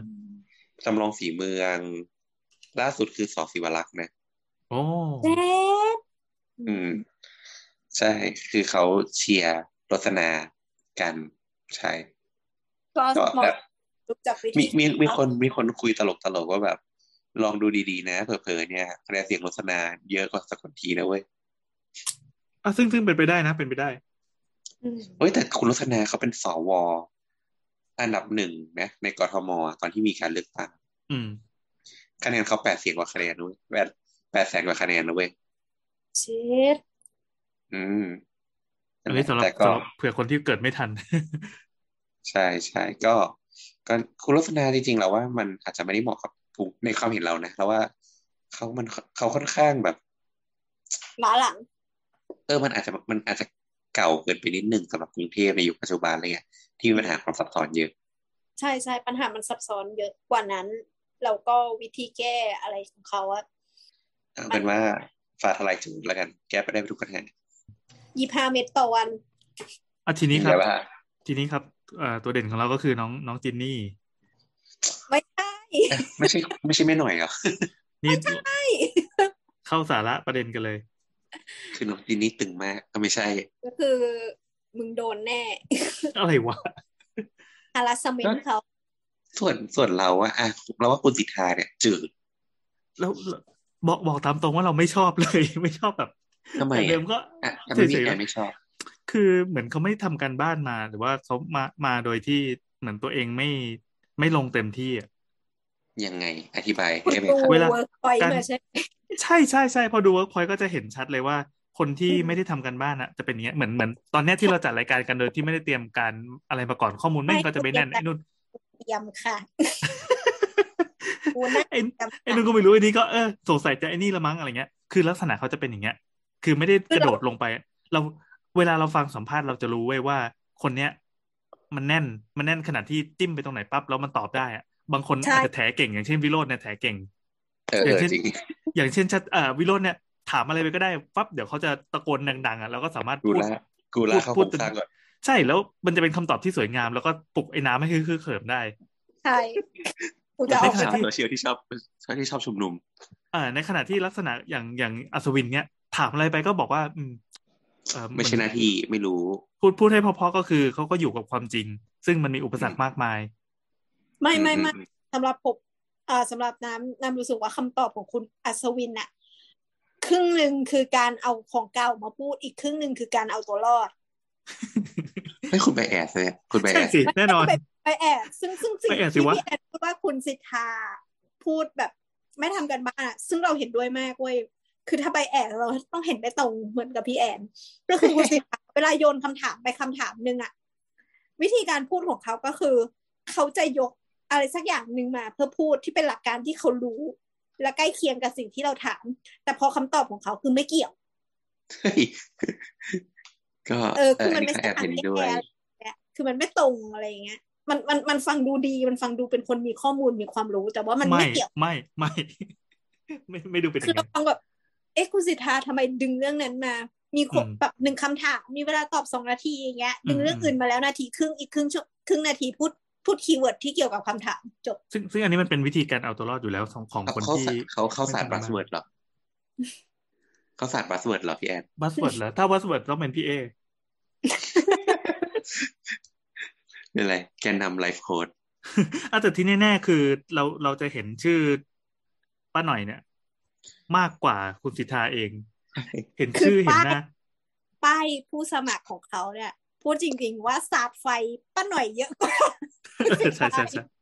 เฮ้ยแต่แต่ขอเมาท์นิดนึงเลยป่ะที่เชียงรายอะป้ายป้ายมีแล้วนะป้ายแม่หน่อยมีแล้วนะเหรออืม เป็นเป็นภาพเดียวกันปะถ่ายที่เดียวกันปะสตูเดียวกันปะใช่ใช่ภาพภาพเหมือน ภาพเหมือนที่เห็นในโซเชียลมีเดียเลยอะโอ้แล้วก็แบบมีเราว่าอันนี้จะเป็นจุดขายที่สำคัญของไทยสร้างไทย อันนี้นอกนอกเรื่องนะ ก็คือบำนาญสามพันบาท บำนาญประชาชนสามพันบาท เราคิดว่าอันนี้จะเป็นเป็นเป็นอะไรที่แบบไปฝังอยู่ในหัว คนแสดงเขาเริ่มทำงานจริงจังกันนี่หว่านโยบายเดียวกับคุณรสนาเลยนะเว้ยเฮ้ยมึงอย่าเอาแม่ของน้องจินนี่มาพูดอย่างนี้นะเว้ยกูกูงงกันเชื่อมโยง เอออันนั่นนี้แหละคือความเราโบสเออเออเออ นั่นแหละ แต่เรา เอ้ย เราว่าคุณติทาจืดจืดมากๆ แล้วก็ไม่ว่าจะเรื่องเรื่องป้ายหาเสียงอะไรเงี้ยก็ก็ไม่ก็ก็โดนไม่หน่อยใหญ่แบบแย่งไปเยอะอะคือคือพูดตามตรงอย่างที่ใจคิดก็คือ รู้ว่าอันนี้ตัวเองมาเพื่อเป็นป้ายโฆษณาอยู่แล้วใช่อันนี้คือเหมือนเหมือนออกมาเพื่อโฆษณาพักสส่วนมาก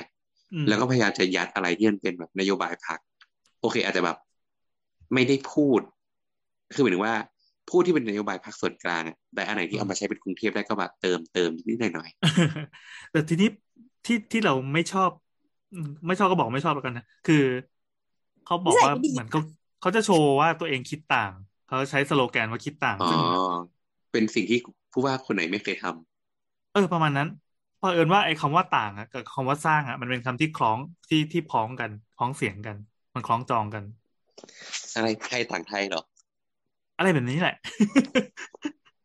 คือก็ก็เลยรู้สึกว่า อืม ถ้าถ้ามาโดยมีอ g e n d a ประมาณเนี้ย ก็มันก็ไม่ควรไปขึ้นเวทีดีเบตไหนเลยอะอืมเพราะซึ่งคุณเขาไม่ได้ก็ไม่ได้ค่อยไม่ค่อยได้ขึ้นเฮ้ยเขาขึ้นเยอะนะเขาขึ้นเยอะเขาขึ้นเยอะเอาจริงๆอะเมื่อเทียบกับคนอื่นๆนะ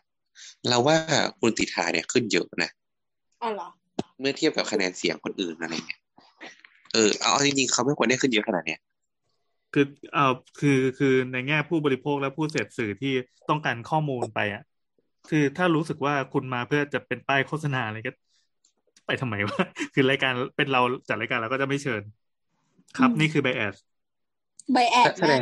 แสดงว่าคุณโจมตีอะเขาแสดงว่าในในผู้ว่า อะอันนี้ อันนี้ก่อนจบละอันนี้ให้เลือกมาชอบที่สุดและ ไม่ไม่ไม่คลิกที่สุดเลือกมา ในฐานะที่เราไม่มีส่วนได้ส่วนเสียอย่าไปเสียเรื่องของคนกรุงเทพพูดมาสองชั่วโมงแล้ว แล้วมึงก็ถามว่ามาเลือกใครมึงปั่นมาสองชั่วโมงแล้วอะอะอะอะมึงอะน้ำน้ำอันแน่นอนำคิดว่านี่นี่คือเป็นคำตอบของคนที่ไม่มีสิทธิ์เลือกนะไม่สิทธิ์แม้ไม่ไม่ได้เลือกอะ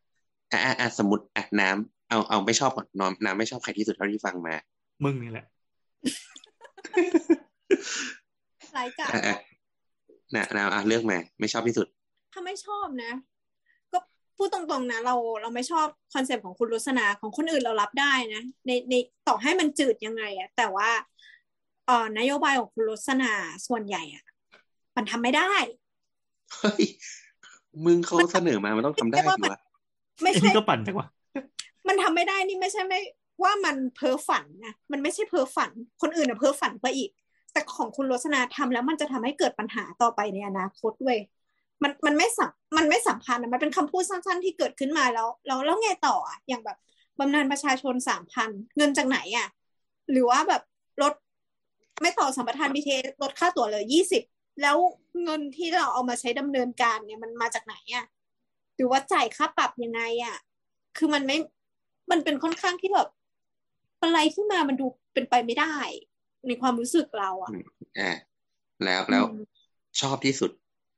จริงๆเราชอบเราไปแอสคุณชัดชาตินะอ้าวทำไมปั่นวิโรจน์มาตั้งนานก็ทำไมทำไม จริง ๆ แล้วเรารู้สึกว่าคุณชัดชาติอะมีความซอฟต์ในการทำงานมากกว่า ถึงแม้เขาจะไม่พูดเรื่องปราบทุจริตซึ่งเราชอบมากๆ ในในคอนเซปต์นี้ของคุณของคุณวิโรธแต่ว่าสุดท้ายแล้วอะถ้าเราล้างล้างส่วนนี้ทั้งหมด เราอาจจะไม่เหลือคนสำหรับการทำงานเลยก็ได้ อะไรอย่างเงี้ย เออมันอาจจะต้องค่อยเป็นค่อยไปก่อน อืม โอเคแล้วก็พี่ติงดี้อะครับพี่ติงดี้พี่ติงดี้เลือกใครดี ไม่ชอบใครก่อนไม่ชอบใครก่อนก็ไม่ไม่ไม่ชอบเออคุณอัศวินอะเฮ้ยทำไมอะผลผลผลงานมันก็ประจักษ์อยู่หรือเปล่า ประจักษ์กับตาเออใช่เขาเขาไม่น่าจะเป็นผู้บริหารที่ดีได้อะ อันนี้ อ่าความรู้สึกอ่าแล้วแล้วถ้าพี่ติงลี่มีโอกาสเลือก พี่ติงลี่ชอบใครครับ ก็คุณชัดชาติเขาน่าจะเป็นผู้บริหารที่ดีได้ อืม อันนี้คือพี่มองในมุมมองของของของนักบริหารการบริหารนะหลักอืมอืมอืมอืมๆไม่ใช่เชิง ไม่ได้เชิงแบบโครงสร้างอะไรอย่างเงี้ยอืมอืมอืมอืมอืมอ่าพี่แอร์นะเอาพี่ติงลี่จบยังโทษทีตัดจบแล้วอ่าพี่แอร์นะครับไม่ชอบนี่ต้องบอกหรือเปล่าวะ สิท่าบอกแม่งแม่งไม่ชอบหลายคนมากเลยเอาโดนเอาฟ้อเอางคนเดียวไม่ได้เอาแบบพี่ต้องโดนไม่ด้วยชอบที่สุดไม่ชอบที่สุด อ่าเออจริง ๆ เรื่องสิทธาก็พูดไปแล้วนะงั้นงั้นเอาที่ไม่ชอบอีกอย่างก็คือ ไม่ไม่ไม่ชอบพี่เอเลยวะ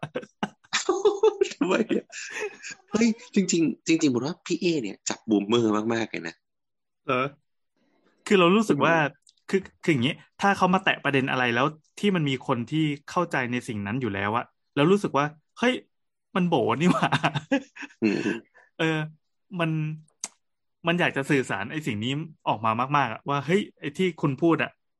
มันไม่ work เว้ยอืมไม่ไม่ work ไม่ใช่ว่าถ้าถ้าเราย้ายสีแล้วเราจะ work นะไม่ work แปลว่าอืมมันไปอยู่ตรงไหนมันก็จะไม่ work อะเช่นการแตะเทคโนโลยีเรื่องนี้ ก็รู้อยู่แล้วว่ามันเป็นไปไม่ได้อะไรเงี้ย คือถ้าเป็นเป็นคนที่สนใจเรื่องเทคโนโลยีด้วยอะอืมอืมอืมแล้วเขาก็ดันเอาจุดเนี้ยมาชู พอชูเสร็จปั๊บเหมือนเหมือนเวลเขาไม่ถึงอะ เขาเป็นศาสตราจารย์ด็อกเตอร์นะเชิญก็เชิญเถอะไม่เขาจะเป็น Iron Man อืม เจ็บมากเอเลอยก็เนี่ยก็เลยอะก็เลยบอกว่าเขาเป็น Iron Man ไม่ได้ แต่โอเคอืมเขาเขาอาจจะหลังจากเนี้ย ชื่อเขาจะดีขึ้น หลังจากเวทีนี้ไปอะ ชื่อเขาจะไปอยู่ในในสนามการเมืองที่ใหญ่ขึ้นเฮ้ยมีคนบอกว่าเขามีโอกาสเป็นหัวหน้าพรรคประชาธิปัตย์ได้เลยนะ อ่าแน่นอนโอ้ประชาธิปัตย์ตอนนี้อะนะ สเฮ้ยภาพ ยังไงก็ยังไงก็น่าจะดีกว่าอุดด้าเออกูกูยอมรับใช่ใช่ว่าใช่ใช่ใช่แต่ยอแต่มเรารับที่ที่ยังชื่นชมก็คือยังเชื่อในความสามารถในการพรีเซนต์นะถ้าเกิดว่าเราเป็นแฟนคลับของค่ายนี้อยู่แล้วอะเราก็คงแฮปปี้อิ่มสุขนะ เวลาฟังเขาดีเบตอะอืมอืมอืมอืมเขาดีกว่าน้องๆน้องอยู่ๆแล้วฟังพี่นะครับ น้องๆฟังพี่นะคะเนี่ยพี่เอพูดเลยอืมอย่างน้อยเขามีมีวาทเราศิลต้องป์ใช้ เออเรียกว่าเป็นว้าวแฟกเตอร์แล้วกันอยู่ในตัวอยู่ ถึงแม้มันจะว้าวปั๊บปั๊บแล้วก็ แล้วก็ฮะอย่างเงี้ยสำหรับสำหรับคนที่รำคาญก็จะฮะให้ให้เห็นชัอะไรดๆนะอะอะไรนะใช่ไหมเนี่ยเมื่อกี้ว่าอะไรนะเอาอีกทีดิเออนั่นแหละสามารถเอามาชำแหละได้ แต่ว่าในช่วงที่ฟังอะมันเขาสามารถตีให้ฟูร่องรอยได้เป็นลักษณะเดียวกับวิโรดอืมอืมอืมคือเมากาวมาหน่อยหน่อยอ่าอ่าแล้วแล้วแล้วถ้าชอบอะ ชอบก็ก็มาจบที่ชาติชาติอะคือใช้คำว่า practical แล้วกันอืมอืมอืม เป็นสิ่งที่พอกระโดดไปปั๊บเราคือเราจินตนาการนะ ว่าวันเนี้ยเรายังไม่รู้ว่าใครจะได้เป็นผู้ว่า จริง ๆ ก็พอรู้แล้ว ถ้าข้ามไปเฮ้ยหกเดือนจากเนี้ย แล้วคนไหนที่พอมันเป็นปั๊บจะรู้สึกว่ากรุงเทพแม่งจะดีขึ้นจริงๆอะเราก็ยังให้คนนี้อยู่ ดีขึ้นในแง่ ในแง่อย่างที่เมื่อกี้นาติงบอกว่าเป็นเรื่องการบริหารงาน มันต้องทำงานกับคนที่มันทำงานอยู่แล้ว โอเค มันอาจจะเป็นคนละฝั่งการเมืองขั้วการเมืองกัน แต่ว่าพอถึงเวลาเราจะต้องกอดคอกันแบบ โอเค มันอาจจะยักแย่ยักยันหน่อยแต่ว่ามันต้องพากันไปอะในขณะที่ถ้าเป็นเป็นคนที่อย่างเป็นวิโรดอย่างเงี้ย ถ้ากระโดดเข้ามามันต้องเสียเวลาหรือผมนานมากนะเว้ยแล้วงานมันไม่เดินอะอืมถ้าเขาเป็นในช่วงจังหวะที่เหมาะสมสุกงอมอะวิโรจน์น่าจะเหมาะ แต่เรารู้สึกว่าจังหวะเนี้ยคือคือกรุงเทพอะคนแม่งโหยหาการเลือกตั้งมานานอะนานมากนานนานจนแบบเฮ้ยเหมือนกรุงเทพปล่อยเกียร์ว่างมานานแล้วว่าจะพืชมันขึ้นเต็มไปหมดเลยอะ ตอนเนี้ยมันต้องเป็นชัดชาติอืมประมาณนั้นครับอาโบนไม่ต้องบอกกูรู้ว่ามึงชอบที่สุดคือพี่เอ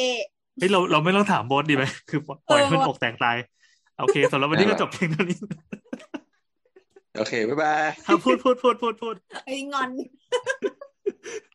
เออ เราจริง ๆ พอคิดดีๆอะเรา เราไม่ชอบพี่เอเว้ยเนี่ยอะไรวะ เราเลิฟเราเพจหรีมายเลถึงว่าชั่น ทิปทำมาเป็นบอกไม่ว่าไม่ไม่เชิชองบไม่เชิงคือฉันไม่ชอบนายหรอกคือคือเราเรารู้สึกว่าหลายอันของพี่เอ มันค่อนข้างสวนทางกับวิธีคิดของเราอะไรเงี้ยเออ เพราะว่าอย่างอย่างเราว่าวิธีการแก้ปัญหาบางอันมันมันค่อนข้างแบบ เอ๊ะยังไง เอ๊ะยังไงอะไรเงี้ยคือเช่นแบบ วิธีการแก้ไขปัญหาหลายอันของเขามันเป็นmega project mega infrastructure นะซึ่งเราไม่ได้เห็นด้วยเรา เราแค่คิดว่าบางอย่างมัน มันแก้ด้วยวิธีอื่นได้อะไรเงี้ย ซึ่งเวลาที่เขาขายเราจะ เออแบบไม่ค่อยซื้ออะไรเงี้ยเออแน่นอนในในเชิงของอย่างครับคุณสิธาหรืออะไรเงี้ยก็จะจืดๆหน่อยแต่เราก็ช่างมันเถอะอะไรเงี้ยที่เราก็ไม่ฝากที่เราไหมหรือว่าแบบคุณอัศวินเนี่ยเราก็เขาว่า เออเราเขาก็อะเอาตรงๆเขาก็ซื่อดีเขาก็ตอบแบบ อืมอืมก็เออก็เข้าใจก็ก็คงได้ได้ประมาณนี้แหละอะไรอย่างเงี้ยถูกไหมอ่าอ่าเออก็ก็ไม่เป็นไรอะไรเงี้ย เออหรือคุณรสนาเองก็อย่างเราก็จัดอยู่ในหมวดคุณอัศวินนะอืมก็ก็คงเป็นแบบฐานคิดของของของ boomer อะไรเงี้ยที่เป็นประมาณนี้อะไรเงี้ย ซึ่งก็ก็เข้าใจได้แต่แบบพี่เอ้เรารู้สึกว่าเฮ้ยไม่จริงอะไรเงี้ย ซึ่งซึ่งซึ่งสิ่งที่เขาพูดอะ มันเหมือนจะ มันอาจจะจริงก็ได้ แต่ว่าเราสึกว่าอืมก็ก็ไม่ซื้ออะที่เราว่าเออ ก็เลยก็เลยรู้สึกว่าไม่ไม่ได้ชอบมากอะไรเงี้ย ส่วนส่วนถ้าชอบเนี่ย ด้วยความที่มันไม่มีเราไม่มีส่วนได้ส่วนเสียกับเมืองเนี่ยนะแล้วก็เลยแบบชอบในที่มันสาดใจตัดใจเราอาจจะเลิกเป็นวิโรแต่ว่าจริง ๆ เราก็กึ่งกับคุณชาชาติ แต่เราเรารู้สึกว่าบางอันของวิโรจน์มันน่าสนใจในเชิงแบบระยะยาวประมาณหนึ่งอะไรเงี้ยโอเค อย่างพี่แอนบอกว่ามันมันคงจะต้องมาตีกันนะแต่แบบเช่นแบบเรื่องการ อ่าอย่างอย่างอย่างเราอะมีคนอย่างประเด็นหนึ่งที่น่าสนใจที่วิโรจน์ยกขึ้นมาคุยก็คือเรื่องของการจัดการผังเมืองและการจัดการแบบเขาเรียกว่าเป็น spaghetti planning อะก็คือซอยโฉนดแบบ